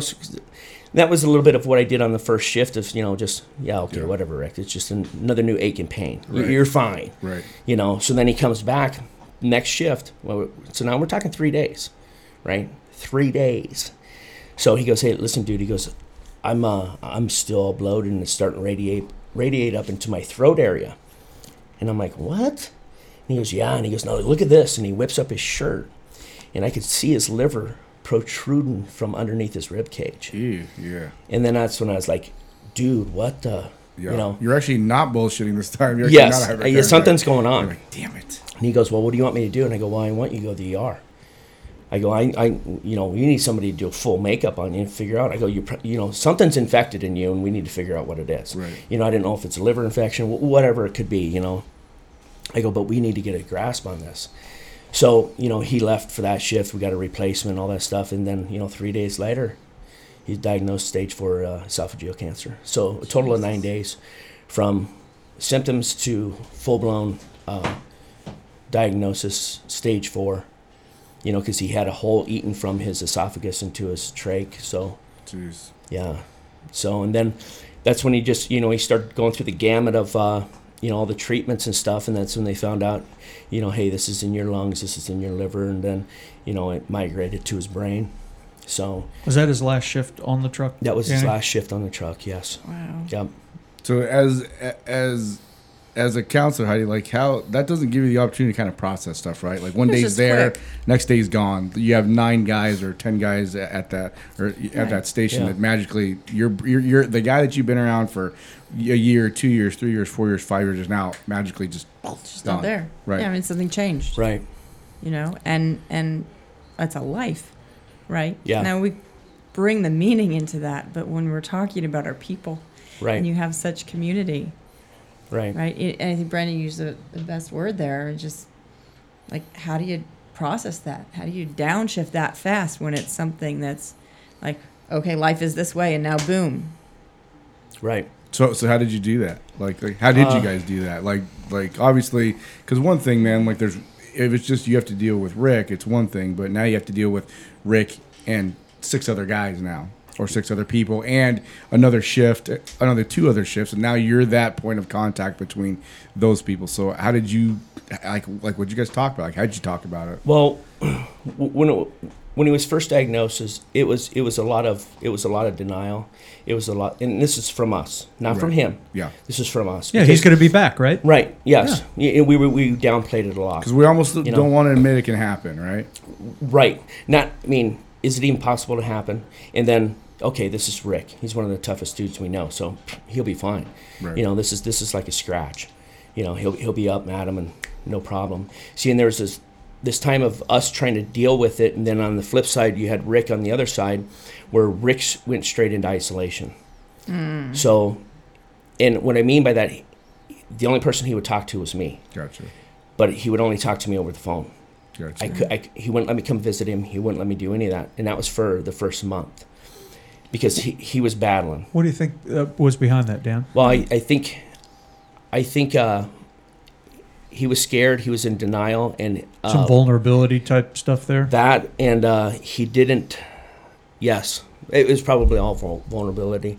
He didn't want to see us let us see him in a weakened state. Mm. normal Heidi, very normal. just different people. Like I mean, I hear I hear the crew being like you're calling it denial. I'm just hearing you holding a positive context, right? Of like, Sure. okay, you know, we could go into a story about how terrible this could be. All you got was facts. You got a Right. diagnosis, right? This Right, is okay. yeah. It's bad. Yeah. You know, and there's, I mean, I've heard all kinds of crazy, miraculous stories. It doesn't always mean just because there's a stage four diagnosis that that's the end. Right, And right. I've watched people Right. recover. My mom's one of them, um, different type of cancer. But but that's what I hear, like Right. at the station. And yet you've got Rick dealing with whatever he was dealing with, and his action. Right, we come back Right. to action was, I'll talk to you on the phone, but not here. He wasn't Right. letting anybody in. Yeah, He's setting a clear boundary. he Right, set a boundary, yeah. you know, and not knowing the whole story and, and him or whatnot. Just people do different things with the information that they get, and when it comes to our health and our well being, that's a murky, it's a murky territory. right. Yeah. And he's trying to manage how he thinks about it, right? And how he feels That's what I'm about saying. What it's doing. That's yeah, exactly right? what I'm Right. speaking to. Is like you guys got the guys at the at the station that are like, okay, you know, it's a scratch. Yeah. it's a story you made up about Right. it. Like, okay, we're just gonna keep going and like, you know, dealing with whatever you're dealing with, Right. but trying to just stay focused on you know what's possible and having him back and be part of the team. He's got his own interpretation, his own experience inside dealing with it, and his action on the court was, you know, like I'll talk to you on the phone, but don't come over. You're his community. Right. Right. and that's how he chose to to be with it. Yeah. you know And, and I guess for the guys at the station, I mean, I knew that boundary existed, Right. and I, and I knew he was doing that, or he was he was building that boundary, and the guys at the station were very reluctant to abide by that boundary. Mm. Well, naturally, right? Because Yeah. they're like, no I- bullshit, man. Like this is our guy. No, like, we're, yeah. we're coming out. We're, We love we're- this guy, Yeah, we're gonna clean your pool. We're gonna mow your lawn. We're gonna do it. Right. And he's like, absolutely not. Right. Hmm. Do not come out here. You know, and I had history with it. So I mean, because my wife did the same thing to me. Gotcha. So, you know, I kind of knew. Right. So This is why I say it's that- almost like you're tailor made to kind of deal with some. Yeah, of I this guess I stuff, didn't realize that until Yeah. right now, probably. But uh, uh, so I I kind of talked to the guys and said, listen, he's Yeah. he means this. He Right. needs this. Right. and and we have to be we have to be good enough to abide by this Because we as firemen or men or just human beings, we naturally like people in like in the fire service they want to help Yeah. like yeah, what yeah. can Try, I do what try can I and do what keep me do? from helping. yeah Right. Yeah. S- so now you take that away from those guys they're like kind of almost helpless right? Like fuck man like now we can't do anything. Right. can't see him like fuck man. So it's even harder on those guys which is a whole another basket of things that you have to deal with right? Like you're you're keeping the dogs at bay. You're trying to you know you're trying to handle things uh, you know for rick and respect his wishes. That's a fine line right? And Right. not the easiest line to toe. Yeah. So then, you know, as soon as he went through the, you know, setting up his boundary, then he slowly, and- I mean, Rick slowly started tearing down that boundary. And I knew that was coming too because, you know, once again, my wife did the same thing. Right. So I, you know, I, you know, and that's what I would go over with the guys too. And, you know, plus some of the guys had some history with it too. And they knew as well. It's just, it's hard to follow, you know, your, your thought process because you want to do, do, do, do, do, Mm-hmm. but you just couldn't hear. You, you had to give him the moment to invite you back into his life. Mm-hmm. but that's a that's a mature self-disciplined thing as a leader that you have to you you have to abide by But it was hard though. yeah oh, yeah fuck yeah one Yeah, What do you, what do you think the ever did, right? timeline was that on Dan? It, it was just, it was, uh, it was just, just a little bit over one month. okay. Mm-hmm. you know but as he started tearing down that wall it wasn't a tear down the wall come help me or anything like that it was a tear down the wall i need you guys mm-hmm. but i don't need you to do things for me i just need you because i miss you guys you know i'm used to living a third of my life with you Right. so it was that because he still forbid us to do anything to help him. You know, as far as, you know, there was some stuff at his house that needed fixed and we all have, you know, construction backgrounds, all- you know, so, but he forbid to, any of that take place. He just wanted us to be there, you know, which I understood, I knew, and, Yeah. you know, but, you know, and it, the funny thing was, is it, it was 100% on his terms because it wasn't us going out to him, he came to us. Mm. So he came to five to have lunch with us.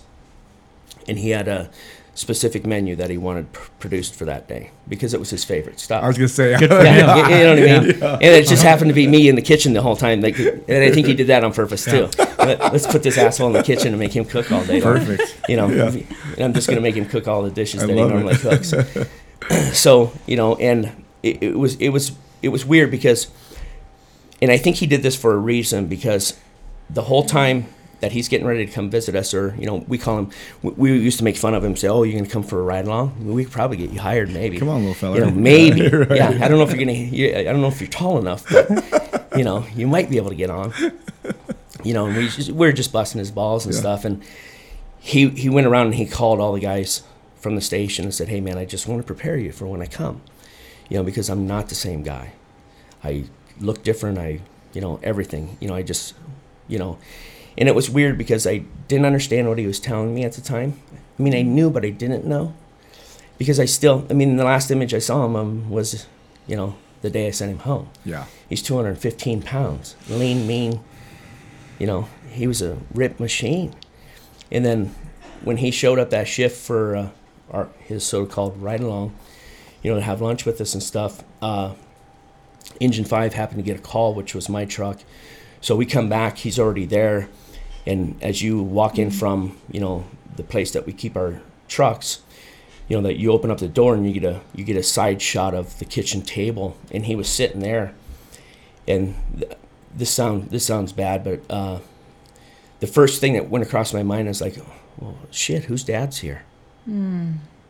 And then I, then he kind of gave me a glance, and I see who it was.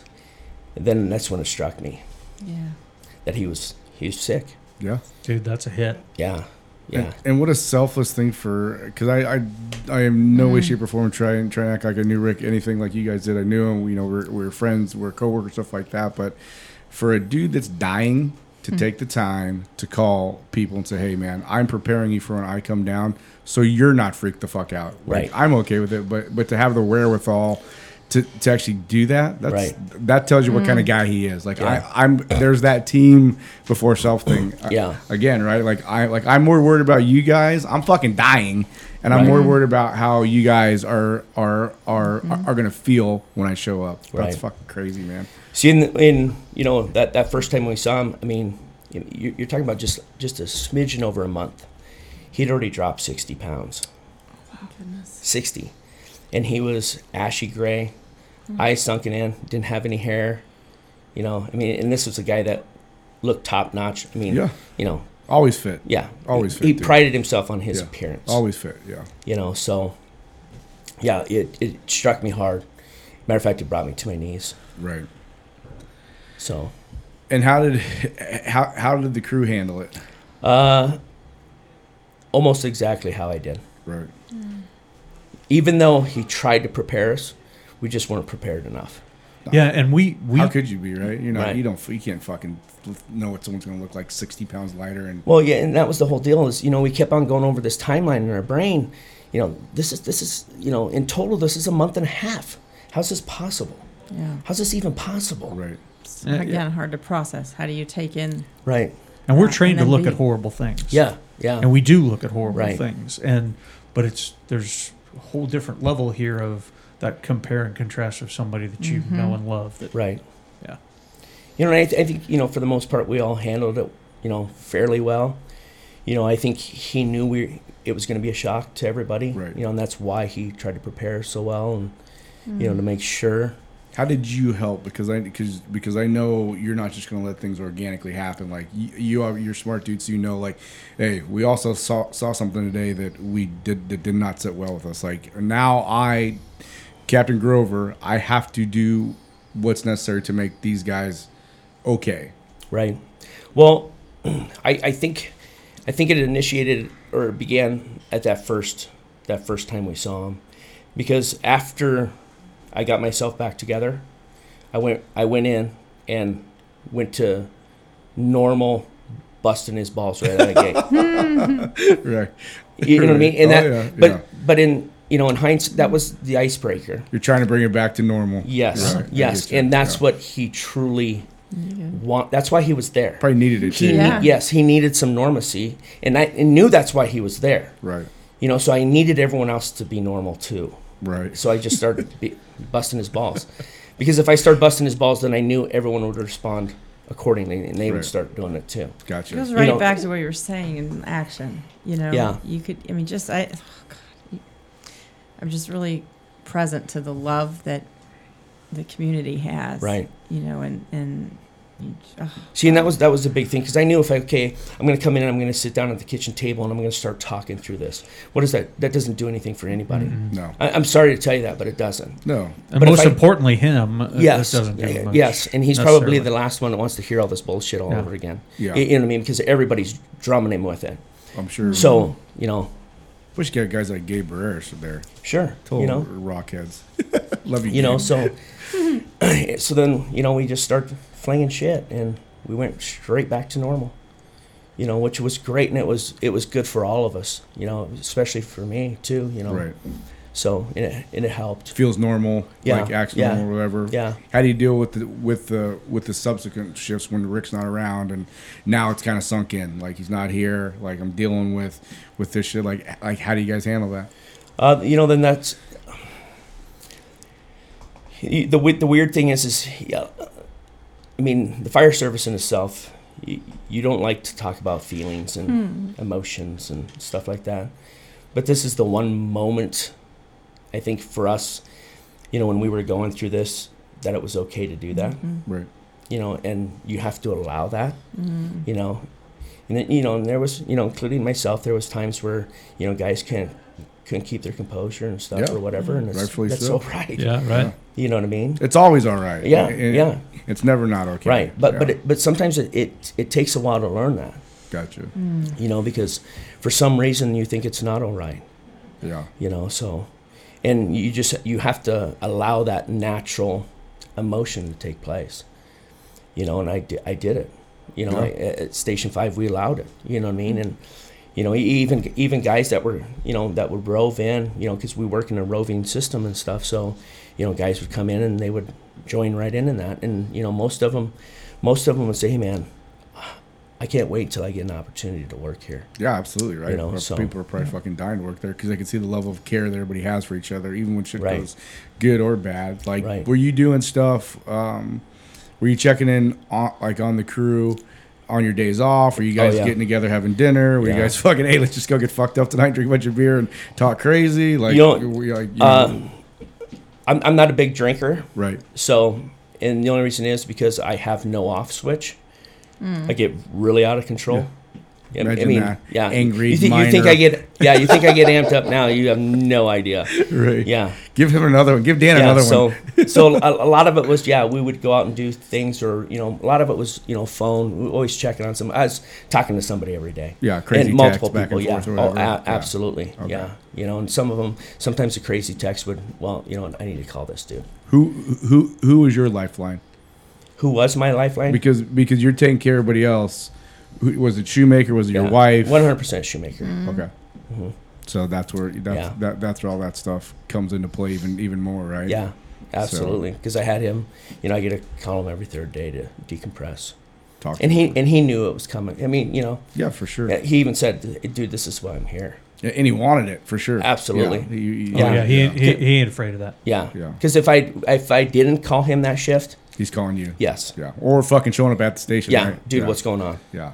You know, you didn't give me the welfare check this morning, so I, I need to make sure everything's good.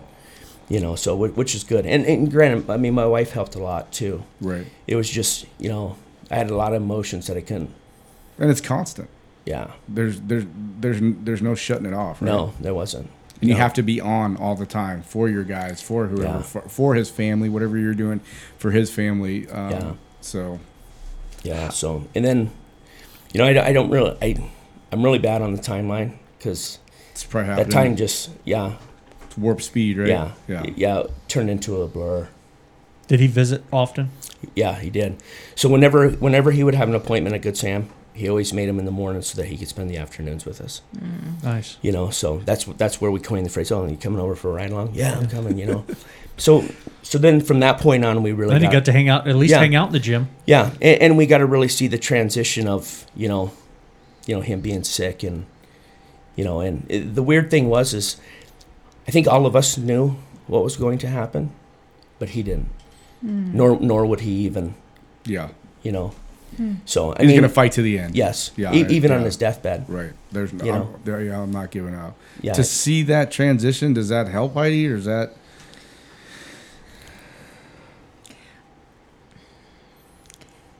you're there. Um, it's hard to even comment right now. I'm just like in awe, Yeah. really. You know, like like just hear this space that you created. Right. Well, you know, it's it's funny because I just I just flew in. I this last week I went on a couple of school visits with my son, so I had a lot of time to t- think to myself. So, and I was thinking about that, you know, because okay, this is a line of duty death, and which one's easier to accept, the one mm. that you watch your guy rot away, mm. or the one that's instant. Mm. You know, and I'm I, I, I don't know the answer to that, and Yeah, I don't I want to know the answer. Oh, yeah, I don't know if there is oh an answer, I don't think I know the answer to that either. because in, in my book both of them are extremely horrible yeah. because i know at the time well to this day it's still horrible for me Right.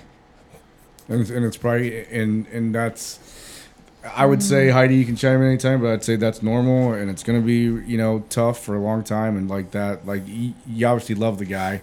He's part of your crew for a long time. He had a profound effect on who you are as a captain, probably the crew that you're on too. So I mean, I think that's a good thing, dude. Like like like I think if you were unemotional, didn't give a shit, didn't shed a tear, like I don't think those are good things. Like you're Yeah. and like eh, like like like Heidi always says, and I, I actually listen to what you say. Like you take it, you own it, you process it, and you feel it, and you're feeling it right, Right. now, right? Yeah, it's grief. I mean, grief is the emotion. I, I, I wouldn't call it horrible. I mean, horrible is like the devastation and, and loss to lose somebody that is just so dear to you. That's what I'm Right, hearing you right, say. Like, yeah. I mean, I hear horrible as a descriptor. It's just like there's like a wave of emotion that comes with that really happened. You're just absorbing reality. Right. And to kind of point at Brandon's question, what you were just saying is like, you know, what there's no better, worse. I don't know how to call it. Yeah, there's really no it's just- normal, it's right? There's no normal. Yeah. This is life happening as lived with people grappling with how to be human beings. right And I mean, just again, I'm just in awe when I hear what you're sharing about how you were being right in the presence of, of what life handed your station. Yeah, I mean, That's to me, it, to me. to me, as a compliment to you, it's the ultimate sign of a human being. I'll fucking Mm-hmm. kill you, but I'm not. but I'm not afraid to show emotion either. Right. Like, All of it. yeah, Like, I y- think yeah, like grace. like like that whole side of it, and I think people, the world, not just firemen, but like like they should understand. Like, hey, man, like we're all fucking human. We all hurt. We all cry. We all go Mm-hmm. through things. I've cried several times in my fucking life. So it's like it's not like it's not something that that that, that we should be afraid to do. Like showing That's that it. emotion to me shows that you truly give a fuck about it. Right. See, and I guess, I guess I'm, I, I'm still learning that part of it because I've never been really good at emotion, Right. and now that you know, I've been through this, and it's yeah, it's it, it's helped me. But then again, I don't know. Sometimes I don't know how to shut it off. There, Sometimes you this can't. is where I would comment. Like, it's not a shut off. Like, look, emotion is energy. It's going to move through your body. Most people live in a space of like, you know, I don't want to say it that way. Erase. Like, the tough guys that are like, don't feel Right. right, repress, squash. You know, don't don't allow it. If you just get that it's emotional energy, it'll move through you. You know, it's Right. just going to move through you. There's no shutting it off. Like when you live in the horribleness in the story, the interpretation of it being like this terrible thing, that'll make it last longer.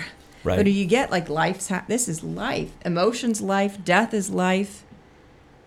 Nobody likes it. We didn't ask for it. He didn't say, "Okay, wake up one morning, say, hey, I want cancer." Right. Well, see, I, I guess I. Well, okay, c- coming into the fire service, when you're young on the job and stuff, and you get mentors and all this, a lot of guys will tell you you need to learn how to flip the switch. Mm. You need to learn how to keep all this stuff Yeah. on the fire truck and be the good guy at home. So you're constantly flipping a switch because you see shit that you don't want to you don't want to see again. You s mm-hmm. and it sticks with you and all this stuff. But then you you flip this switch for when you go home because none of that stuff matters anymore, and you don't want to think about it anymore, and mm-hmm. you don't do any of that anymore. So, and that's what you get really good at doing is flipping the switch, and then sometimes later on in your career, the switch breaks. Yeah. So then now you're non-emotional everywhere. Yeah. So numb. it's kind of like you know, one time my wife told me you are a cor- cold-hearted son of a bitch. She's right. right. You know, but I never used to be like that, Brandon. Right. No, I'm just you know what I mean? Yeah. But it was it was no longer knowing how to Change uh, change the switch, or you know, even maybe my switch was broken.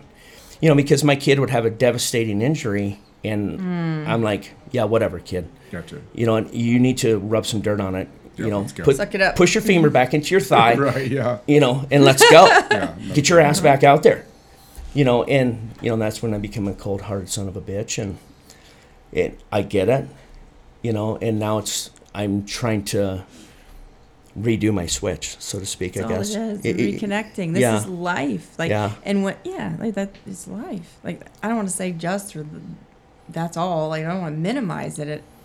I love your metaphor. You got it when you're dealing with the darker side of of being alive every day, Right. Right? And and there's a context of you know, just disconnect, shut it aside, and go back to, to living. And then you start seeing how numbed out you are. Like Right. that, you know, it'll have an impact. And now you're waking up again. This is an opportunity to allow life in.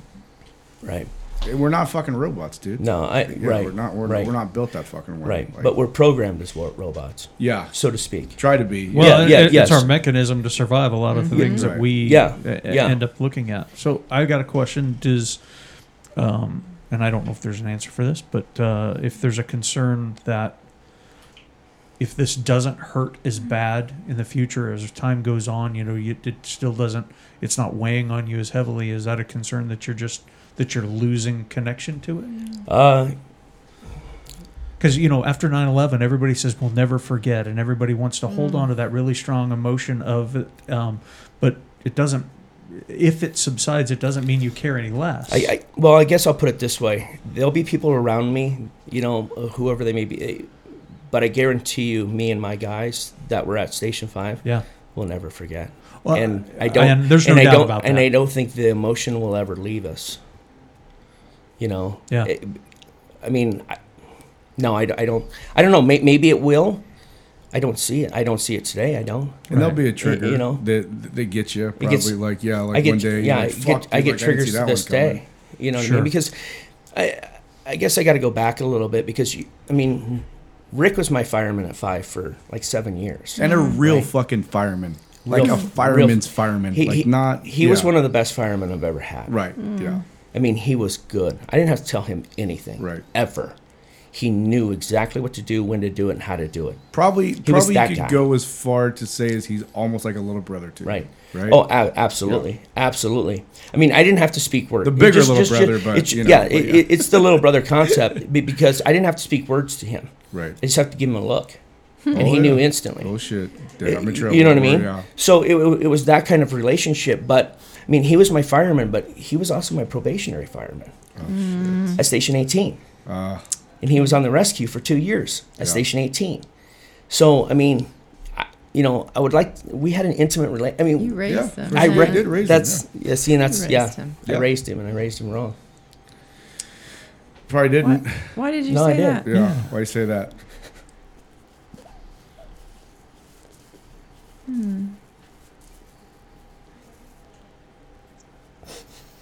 I'm not sure. So I'm not so certain, Danny, that there's anything that you could have done to create that, right?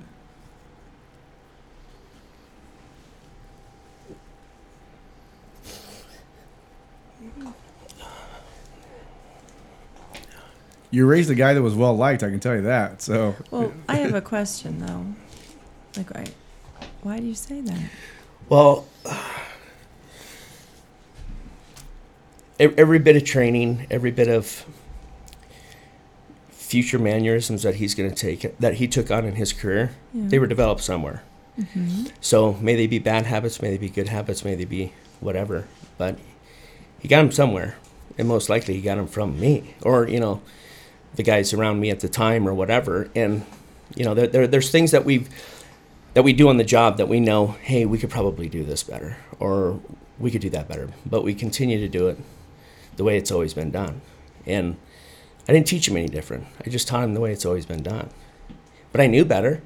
I like, I like I didn't really know better, but I knew deep down that we shouldn't be doing this. Doing what? This is stupid. What are you talking about? maybe a certain way to fight a fire, maybe a certain way to overhaul a fire, Sure, whether it be you you know- know, where, where you're you back know- at a certain time. You know, and we, we would call it, you the know, precautions we can take to protect ourselves from Sure. potential exposure. And, and granted, all, all the data, all the information wasn't there, but you knew when you it, when you go home and you still smell like a rotten yeah. fire for a week later, and you're still blowing out black boogers and stuff like that. You know that, huh? You know, maybe we should be doing this a little different. Maybe we're exposing our guys a little bit. You know, and I don't want to say wrong, but maybe there's a better way to do this, do this exposure and all that stuff. So, it, I think that's part of the guilt that I still have. Mm-hmm. Because that's this is where the suffering is. Yeah, Because you're telling yourself a story about it. What are you telling yourself? That story may not be 100% accurate. Yeah, just let him talk. for a minute. but What are you telling yourself? to me, it's accurate. I well, that's. I'm, I'm inviting you to look. Because that's what you're making up, and that's where your that's where your suffering's coming from. Right? Because you think it is it helping him No, no, or you no, or your team or your wife. no. Okay so what might be possible if you gave it up? I don't know. I I'm not sure. Okay. Because I, I know and uh, I don't know. Because I, I know in the process of this suffering, Yeah. I'm I'd like to say I'm putting on a good fight. I promise you are. things. There's there- Right, there's but no that- doubt in my mind. Look at that. So right there. Okay. What is it you want to change? Just just the way we do things, the Yeah. way we our per, our perception of things, I guess. You know, Okay. the the way we culturally do things. Do you need to suffer in the process? No, but I think that somebody needs to start a process through suffering. I hear it. Okay. It's interesting. Say more. Somebody needs to start a process through suffering. I I don't even know if I said that properly, but okay. I hear your commitment, but go ahead. Keep speaking. Well, I, I guess I want others to be committed, and I don't want others to go through what I've gone through. So clear. You know, so if they can see a glimpse of my suffering, I guess maybe they'll hmm. choose a different path. And I don't mean you know fire fire service just just choose a different set of habits, choose to do things differently, choose mm-hmm. to pride yourself in other things than what I'm what is culturally pushed on you. Hmm. I want them to choose the right mm-hmm. thing. You know, and if you see a glimpse of my suffering through that, then maybe that'll help you make the right decisions. Because I wish I had it all to do over again. What would you do different? Everything. Like, Uh, I wouldn't have gone to a funeral. I know that. Well, so um, for me, uh, you and I are guilty of working our careers very similarly. Right. And, and what we did, how we did it, uh, how we worked on the fire ground, what what we valued, what we didn't value, those types of things. Um, you you've had uh, a horrible outcome. Uh, it's part of that, and I haven't necessarily been that close to. Uh, you know, I, I've been in the same fire department, but I have not had a front row seat like you, my friend, and so I don't know that. That's the way, that's that's the way we performed the job. That's what we valued at the time, Right. and uh, and and you you didn't create that. You did not create that value. We went along with it. We we sold it, but we're but Right. all of us generationally were guilty of that. Right. And I and I yeah, I, I agree with that. But you know, going through this, I saw the holes. You know what I mean? And I never identified many the of us did. Holes. Right. Many you of saw did. 'em, Right. and you just didn't take a different action. Right. That's all. But I guess I guess what I'm saying in hindsight is I wish I would have taken a different action. I totally hear that. Clear. I, Yeah. I really do. Absolutely clear. So what now? Uh, I am taking a different. Beautiful. You know, And now, and, but- and it's, y- Mhm. it's I, I don't know because I, know I, I know I beat myself up for this. Mhm. I get in a fight with myself all this all the time about Yeah. this. So, and I don't know if I'll. I mean, I'm getting better, but can I offer something? sure. Because I hear the suffering, and I hear the clarity on a new realm that you're creating there. There's a new way to do this with less impact.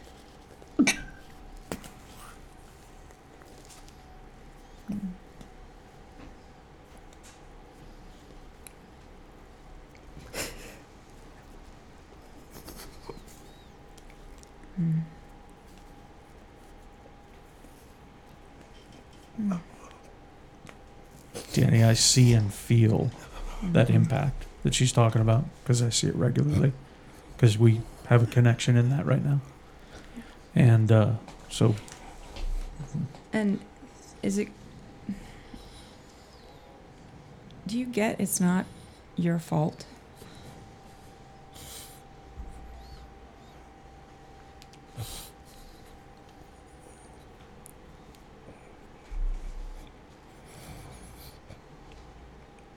No. You're living with that right now.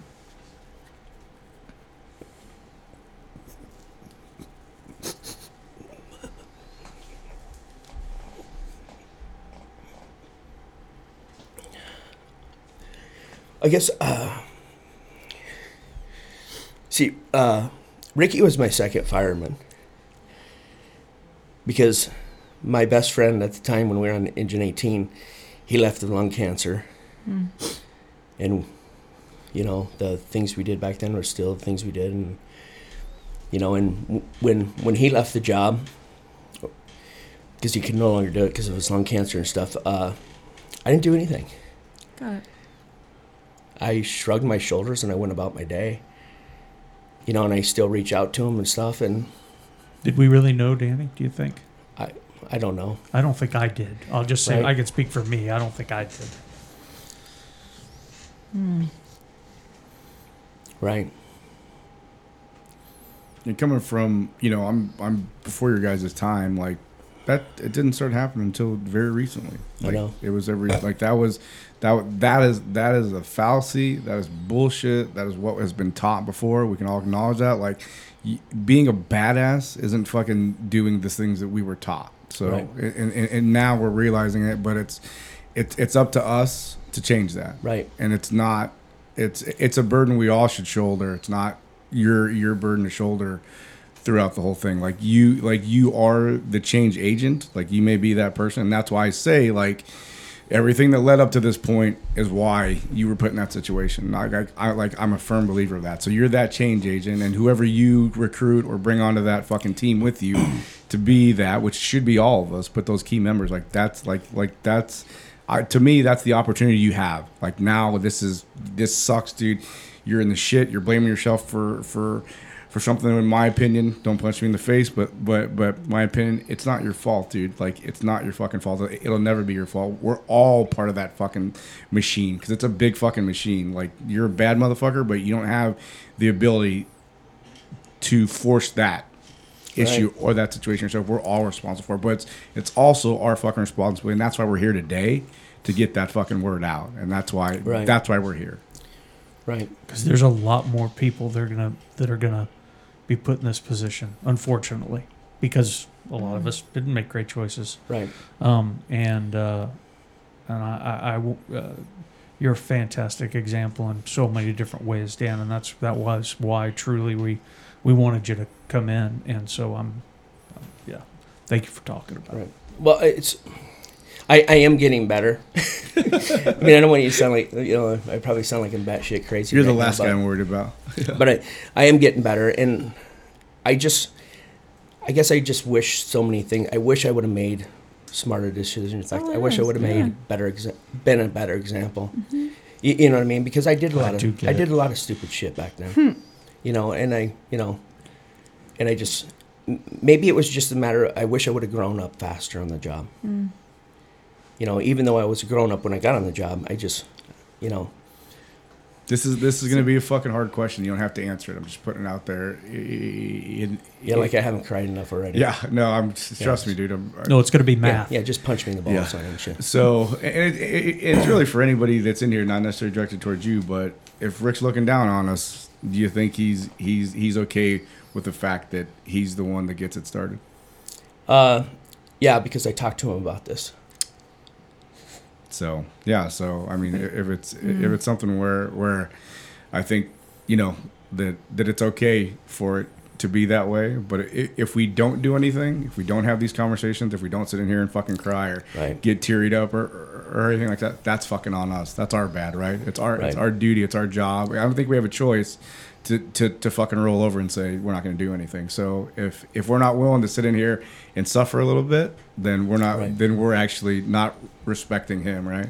Yeah, yeah. On uh, on Rick's deathbed, we we talked about this because uh, he kept he kept on going over. Uh, he, you, you got to understand, uh, Rick never got to the point where he was accepting a death Yeah.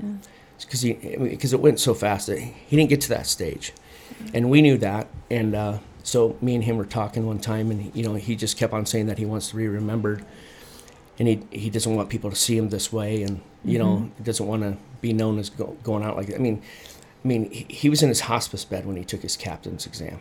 Not many people know that. That's a bad But motherfucker. So That's cool. that's where he took his oral board Yeah. in his Bad- hospice bed. That's a bad motherfucker. I You know what I it. mean? Yeah. so I mean, no. that, because he, he was he was hell bent to get back. On Yeah, the fire kind of, truck. kind I of got it. demanding of it. Yeah. and uh, and I mean So that in the, in the most complimentary yeah, way. Yeah. Yeah. I mean, he wanted nothing but to get back on a fire truck. And, and it was weird because the guys around him, you know, all of us guys, we couldn't comprehend why that was. Dude, why is this so important to you? You know, how about just finish living life? Great. You know, I mean, you're right here. The gate's right there. Finish out, you know, and he hadn't.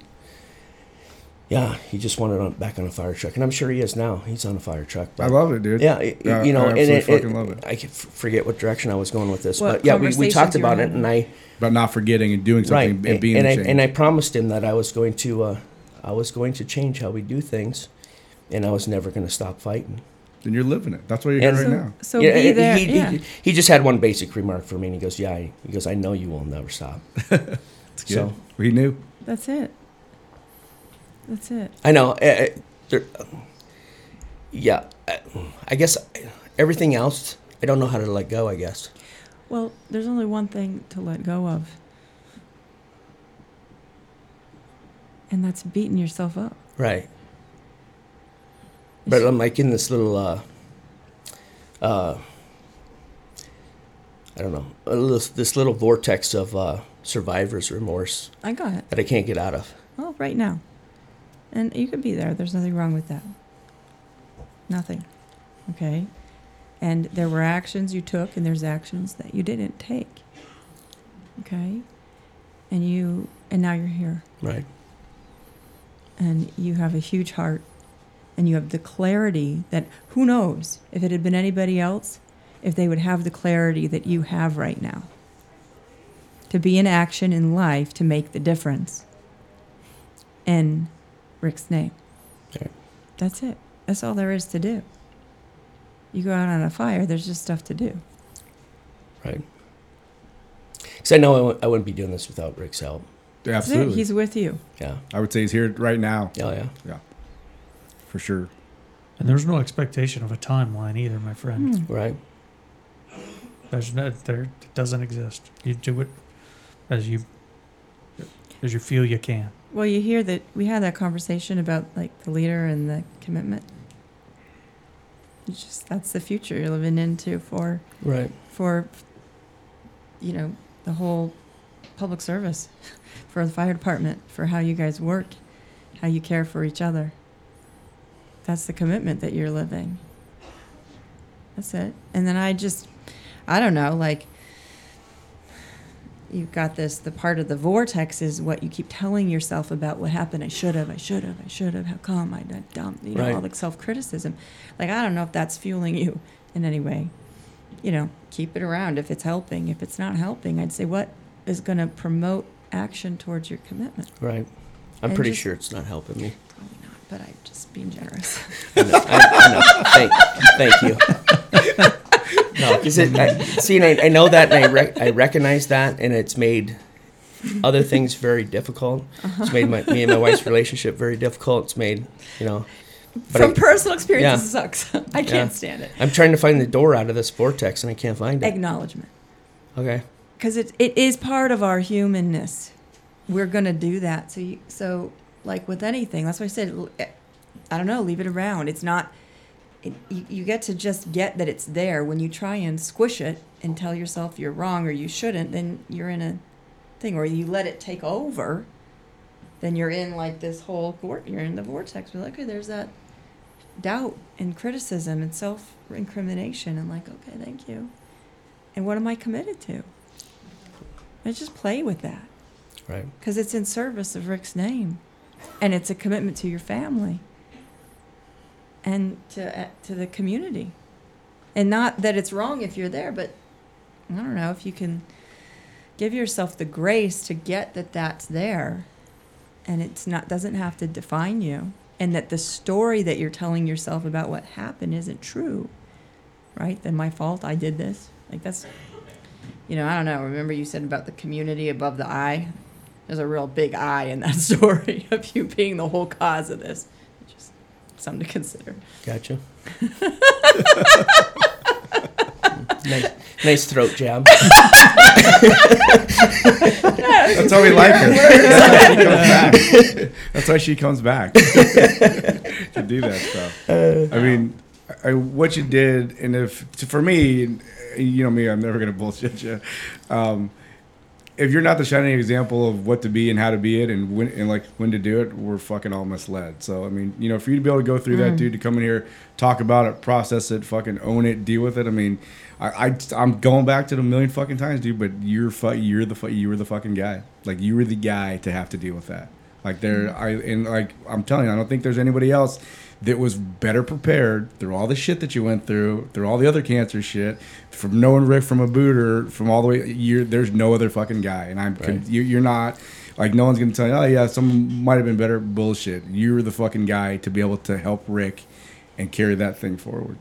for sure, dude. Like one hundred percent. Like who like who else would have been better to deal with that? Who else knew him fucking better than you as as a fireman? Right.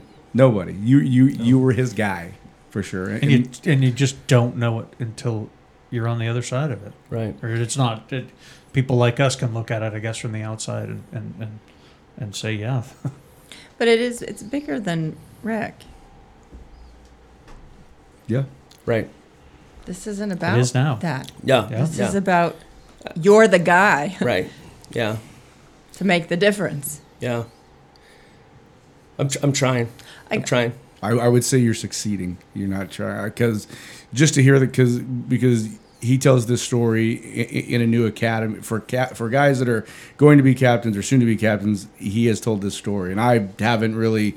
I don't know. Like I didn't know that. Someone just caught wind of it. So those guys are starting to talk about that stuff. Like you're starting that. The whole Like, that- that conversation. now, look, this whole thing has started a conversation about what makes a difference in terms of our health and well being on the job. And because of Rick's story and because of your vulnerability and willingness to be here, be out there, be in front of Yeah. whatever Brandon just said, you know, like you're keeping a conversation alive. I know you're an action guy, you know, do, do, do, which Right. is great. But it's, like I said, the conversation starts it, the action brings it into reality. Okay? It can't ever get birthed if it doesn't come off your tongue. Right. Okay. You're willing to go that far out there to expose yourself, open up a fucking wound that isn't comfortable to talk about, that isn't cool to fucking you know see to. to to, to second guess yourself, to let people know that you're vulnerable, to, to let people know that that you've made mistakes, that you're not perfect, that you you know that you feel these things. Like, dude, there's not there's not very many fucking people in this world that are willing to go as far as you've gone to this point just to fucking make that change. So don't forget that, dude. Like you're doing some. If you you put hundred firemen in a fucking room, ninety nine of them aren't willing to do what you're willing to do, and you should be commended for that. And that that's a real fucking thing, dude. It's not a cross you have to bury. It's not a burden that's yours. Like you you have consciously accepted what you have to do, right? Mm-hmm. Like nobody mm-hmm. forced you to fucking do it. That's the difference. Like you've you've consciously said, I'm gonna make this thing better for Rick, for whoever, for Rick's son, for Rick's daughter, for whatever. Like you're like you are. That's a that's a big fucking thing, dude. Right. It's a really big thing. And we talked about trust earlier. Hmm. Your actions are absolutely re- have reinforced your words specifically today, and, and, and a lot of the words that you've been speaking. Because I've I'm I've bear, uh, uh, I've I've been there when when you're actually doing the stuff. Right. It's important work you're doing, dude. It is. Absolutely. It- It's gonna like it's gonna carry like a long ways. You have this conversation, right? Your experience, you know, has the potential of altering life. Generations. Yeah. Do you get that? Uh, no. Glad I, and I'm. I'm just being honest. Okay. That's fine. Is uh, I, I, I don't I don't see that yet. yeah, that's fine. Just remember the I- word yet, yeah, please. yeah, Right. And, It's an and I mean, invitation. people have said that to me, Mm-hmm. and you know more than just you guys in here and stuff. And uh, yeah, I don't s- I don't see that. Can yet. you? Can you? And, and I think it's just because I'm st- I'm still wrapped in my own. you are. I can't get out of my vortex yet. So just you get know. the vortex. Right. Just get it. It's fine. And you don't have to be anywhere but where you're at. And I invite you to just consider the possibility that those of us that are out here that aren't in the vortex, you know, that you could take on making us right about that. Okay. She's like, great, another fucking thing. Yeah. yeah. Yeah, thanks. Yeah, thanks. so, this is a serious question. So, what Which one hasn't been serious yet? I'm waiting for that. what size is your shoe? Yeah. your height. Your height wasn't a serious question. um, if you were to to mentor, 'cause- and you're doing it already, but now you have a larger mic to be able to to reach people. If you were going to tell a new captain how to take care of his guys, what would you tell him? This- You you've That's- asked you've yeah, asked you- this question before, Oh yeah, and I thought I had a great great plan for an answer. and- Heidi fucked that all yeah, up. I don't I don't yeah. Yeah. Um, Everybody's got a plan until they get punched in the face. Yeah. right. It's Or the, oh, you know, and I, I think I tell a lot of, I, I think I've you know told guys this in the past and stuff, and you know when it comes when it comes to your guys, and, and it used to be when, when I when I was a captain on early, it, my guys met my truck, right? Yeah. And that's not my definition anymore. It's for me, it's anybody that's in a blue shirt. Mm. That's anybody that's mm-hmm. associated with the fire service. Those are my guys. Those are my mm-hmm. people. Yeah. Those are my members. You know, so it, my world's expanded a lot. And, eh, you know, eh, we, we talked about the trust factor and all that stuff, but it's, I've never put myself first, you know, in my role as a captain. You know, and I, I explained this earlier where I'm not part of the equation. You know, I'm, I'm, I'm there to get an outcome for the members. You know, this isn't about me. Mm. And you, I, I find, you know, so so if you're a new guy coming into the captain position and stuff, it's it's checking your priorities. What are your priorities? You know, because, you know, you, there's that big cultural thing with well, it's my first due, it's my this, it's that, it's that. You know, it's my truck, it's whatever. You know, but in reality, it's not. It's your guy. It's your it's your members. You know, and they're always at the mm-hmm. forefront, and they've always been on the forefront for me. It's just this whole process has even magnified that bigger for me now. You know, because you know I I am trudging through hell, but I'll gladly do it again. Mm. I don't doubt that. Totally. So let's take care of the guys. It's always take care of the guys. You know, Put their well-being first. Absolutely, and uh, can constantly put your ch- uh, ego and your pride in check. How do you do it? How do I do it? Um, Because you've been a captain for a long time. it, it it goes back to I'm not. We do things for pride and ego, and you know, and Bruno used to say, uh, "Ego eats brains." And for about 15 years, I had no idea what the crazy man was talking about. you know, and then it struck me is every time I do something that's either sh- attached to my ego or attached to my pride, I usually get it shoved up my ass for that. You know, because karma does not like me Right. and then karma is very instant with me. Right. You know, it, it's it's kind of like you know I've I've always worked in um, multi apparatus stations. You know, so you know that one call that you don't take because you just want to get back to the, to the rack. Right. Oh yeah, no, I pay for that instantly with, within five minutes. Right. You know, so You're on the hazmat. yeah, so I've right learned really quick that I keep my ego and my pride in check, and you know, and, and I range that to where what am I prideful for? Where where does my ego? Where will I let my ego come into play? And it's all about my guys. If you come after my guys, I've seen it. I'm coming after you, I've seen mm. and I'm coming full force. Yeah.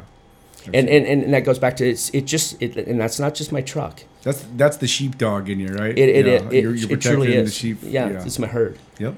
you know and i you know and I, I guess i've always kind of been like that it's this is truly my family and it's a family base and i'll protect my family at all costs I can fully understand that, and relate to it, and I ha- I have might I might have said those exact same words already. right. And it's just it's in the past I, I used to let my family do foolish things. And may that be uh you, you know it's like what i tell new captains and stuff hey you know when, when you're looking at the definition of exposure you've got time distance shielding what are those can you affect? How do you affect those? And you know i, I used to let you know my firemen's expose themselves and when they probably didn't need to. Right. And that's just part of my new i don't let that happen Right.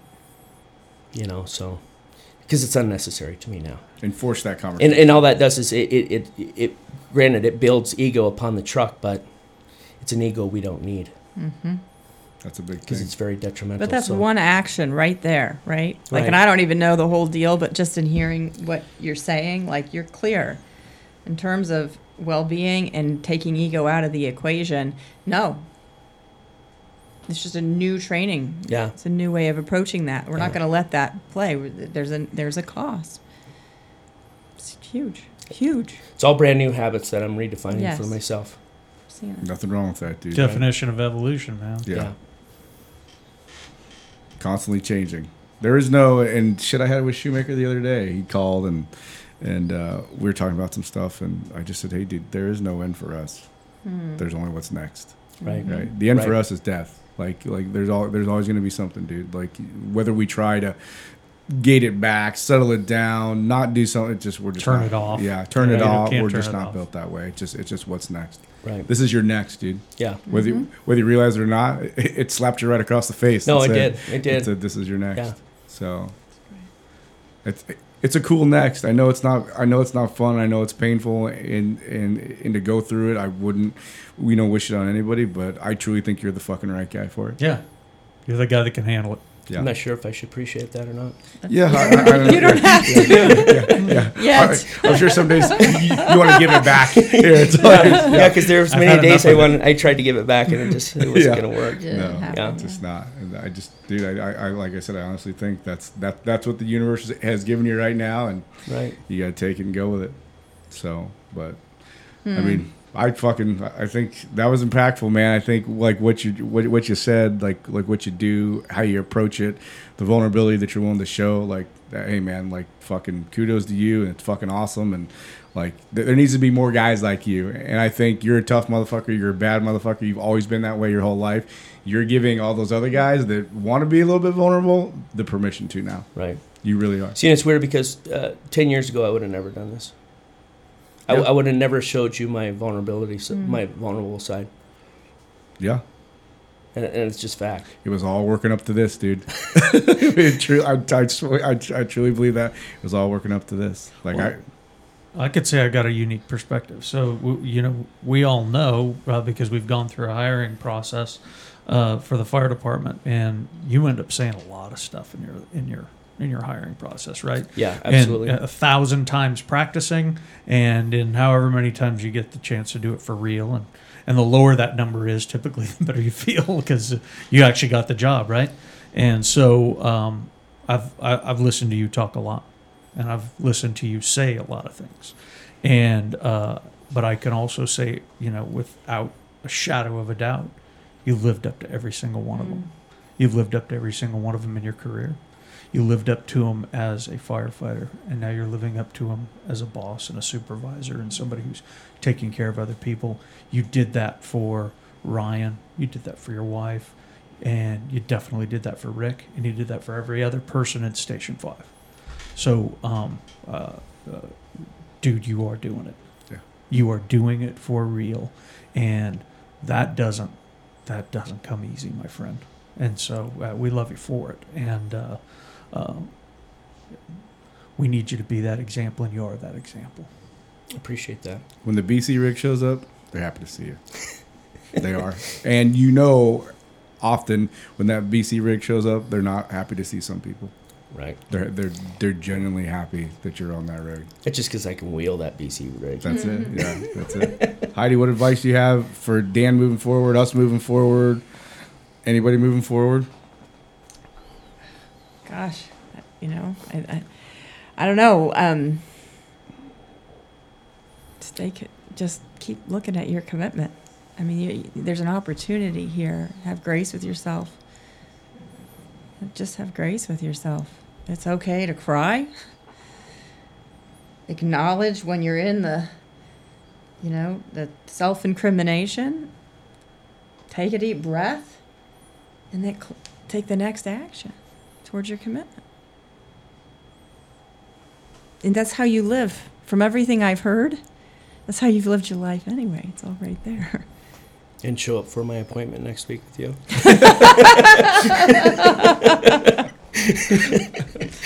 Whatever it takes. You don't want to. you don't want to see Brandon or I. yeah, we're not that. Yeah, we're just like two retards. Uh, You want to wrap it up? Yeah. Uh, uh, so, um, you know, I think we came into this thinking, you know, that it was going to be emotional, and, and it absolutely was. And but the whole goal ne- wasn't necessarily for that. The goal was is what what all the value that you're actually providing uh, to the to yourself, to the organization, to other people who are going to look for you for that type of guidance. And there and there's many and more than you probably uh, you, you see necessarily. So that's what that's what make the difference is supposed to be and that's what we're trying with this and and we knew you were the right guy and we Mm. were so happy that Heidi would actually sit with us at the same time as that you know to to explain what's going on in our primitive brains. Right. And um, so I, I really appreciate you doing what you've done. I appreciate you having the courage to, to stand in here because, like Brandon said, this is not this is not an easy thing. So, thank you. Uh, much appreciate for, you know just from me personally, and um, and uh, you'll get the love from the rest of the organization. I promise you when they hear this. Yeah, I thought I was. I'm a pussy. Telling my story, I was all afraid. I'm like, this is nothing. Total wuss. So I just want to make sure it, and you can say no. Um, anyone that wanted to reach out if they're going through a similar thing and eh, and they need someone to talk to, how, how can they get to you? Like shoot you a message on Instagram or something like that. Yeah, I think I do have an account on Instagram. You do, you do, yeah. It's like D Grover something. I think it's D Grover zero, just the number zero. D Grover zero. Yeah, yeah. I think that's it. reach out to him and, and message him there and Yeah, and open that line of communication. A- absolutely. You know, I'll give anybody my phone number. Not on this podcast, but Yeah, it's two seven two Dick. Um, has something about eat shit in it. yeah, for sure. And then Heidi, like, uh, put your information out there again as well because there's people that ask. They're, they're like, I knew firemen were going to relate to you, and there's and they've been they, they reach out often. Um, I don't know how, how much they call, but how can how can people get a hold of you? Um, do you want? What do you want? Email, phone number, Whatever's website, mo- whatever. Whatever's Whatever most you like for the you. best. Yeah. Um, phone is easy. That's a 602 391 6032. Email is Heidi at growthspring.com. And, um, and that's the website, growthspring.com. All right. So, So we'll wrap it up. You can find us at Make the Difference Podcast on Facebook, Instagram. Um, you can find the podcast on Chris. I'm going to fuck this up again. Stitcher, Spotify, Google Podcast, Apple Podcast, and wherever you can download a podcast. Um, give us your feedback. Uh, reviews are always welcome. Uh, if you want to hear something, like something, uh, just tell us whatever you guys want to hear. But Dan, can't thank you again, man. Love you, man. Thank you. Like like Thank I said, you. dude, what you did was fucking. It's big. It's just bigger than you know. Um, so can't thank you enough. So thanks everybody. Talk to you soon.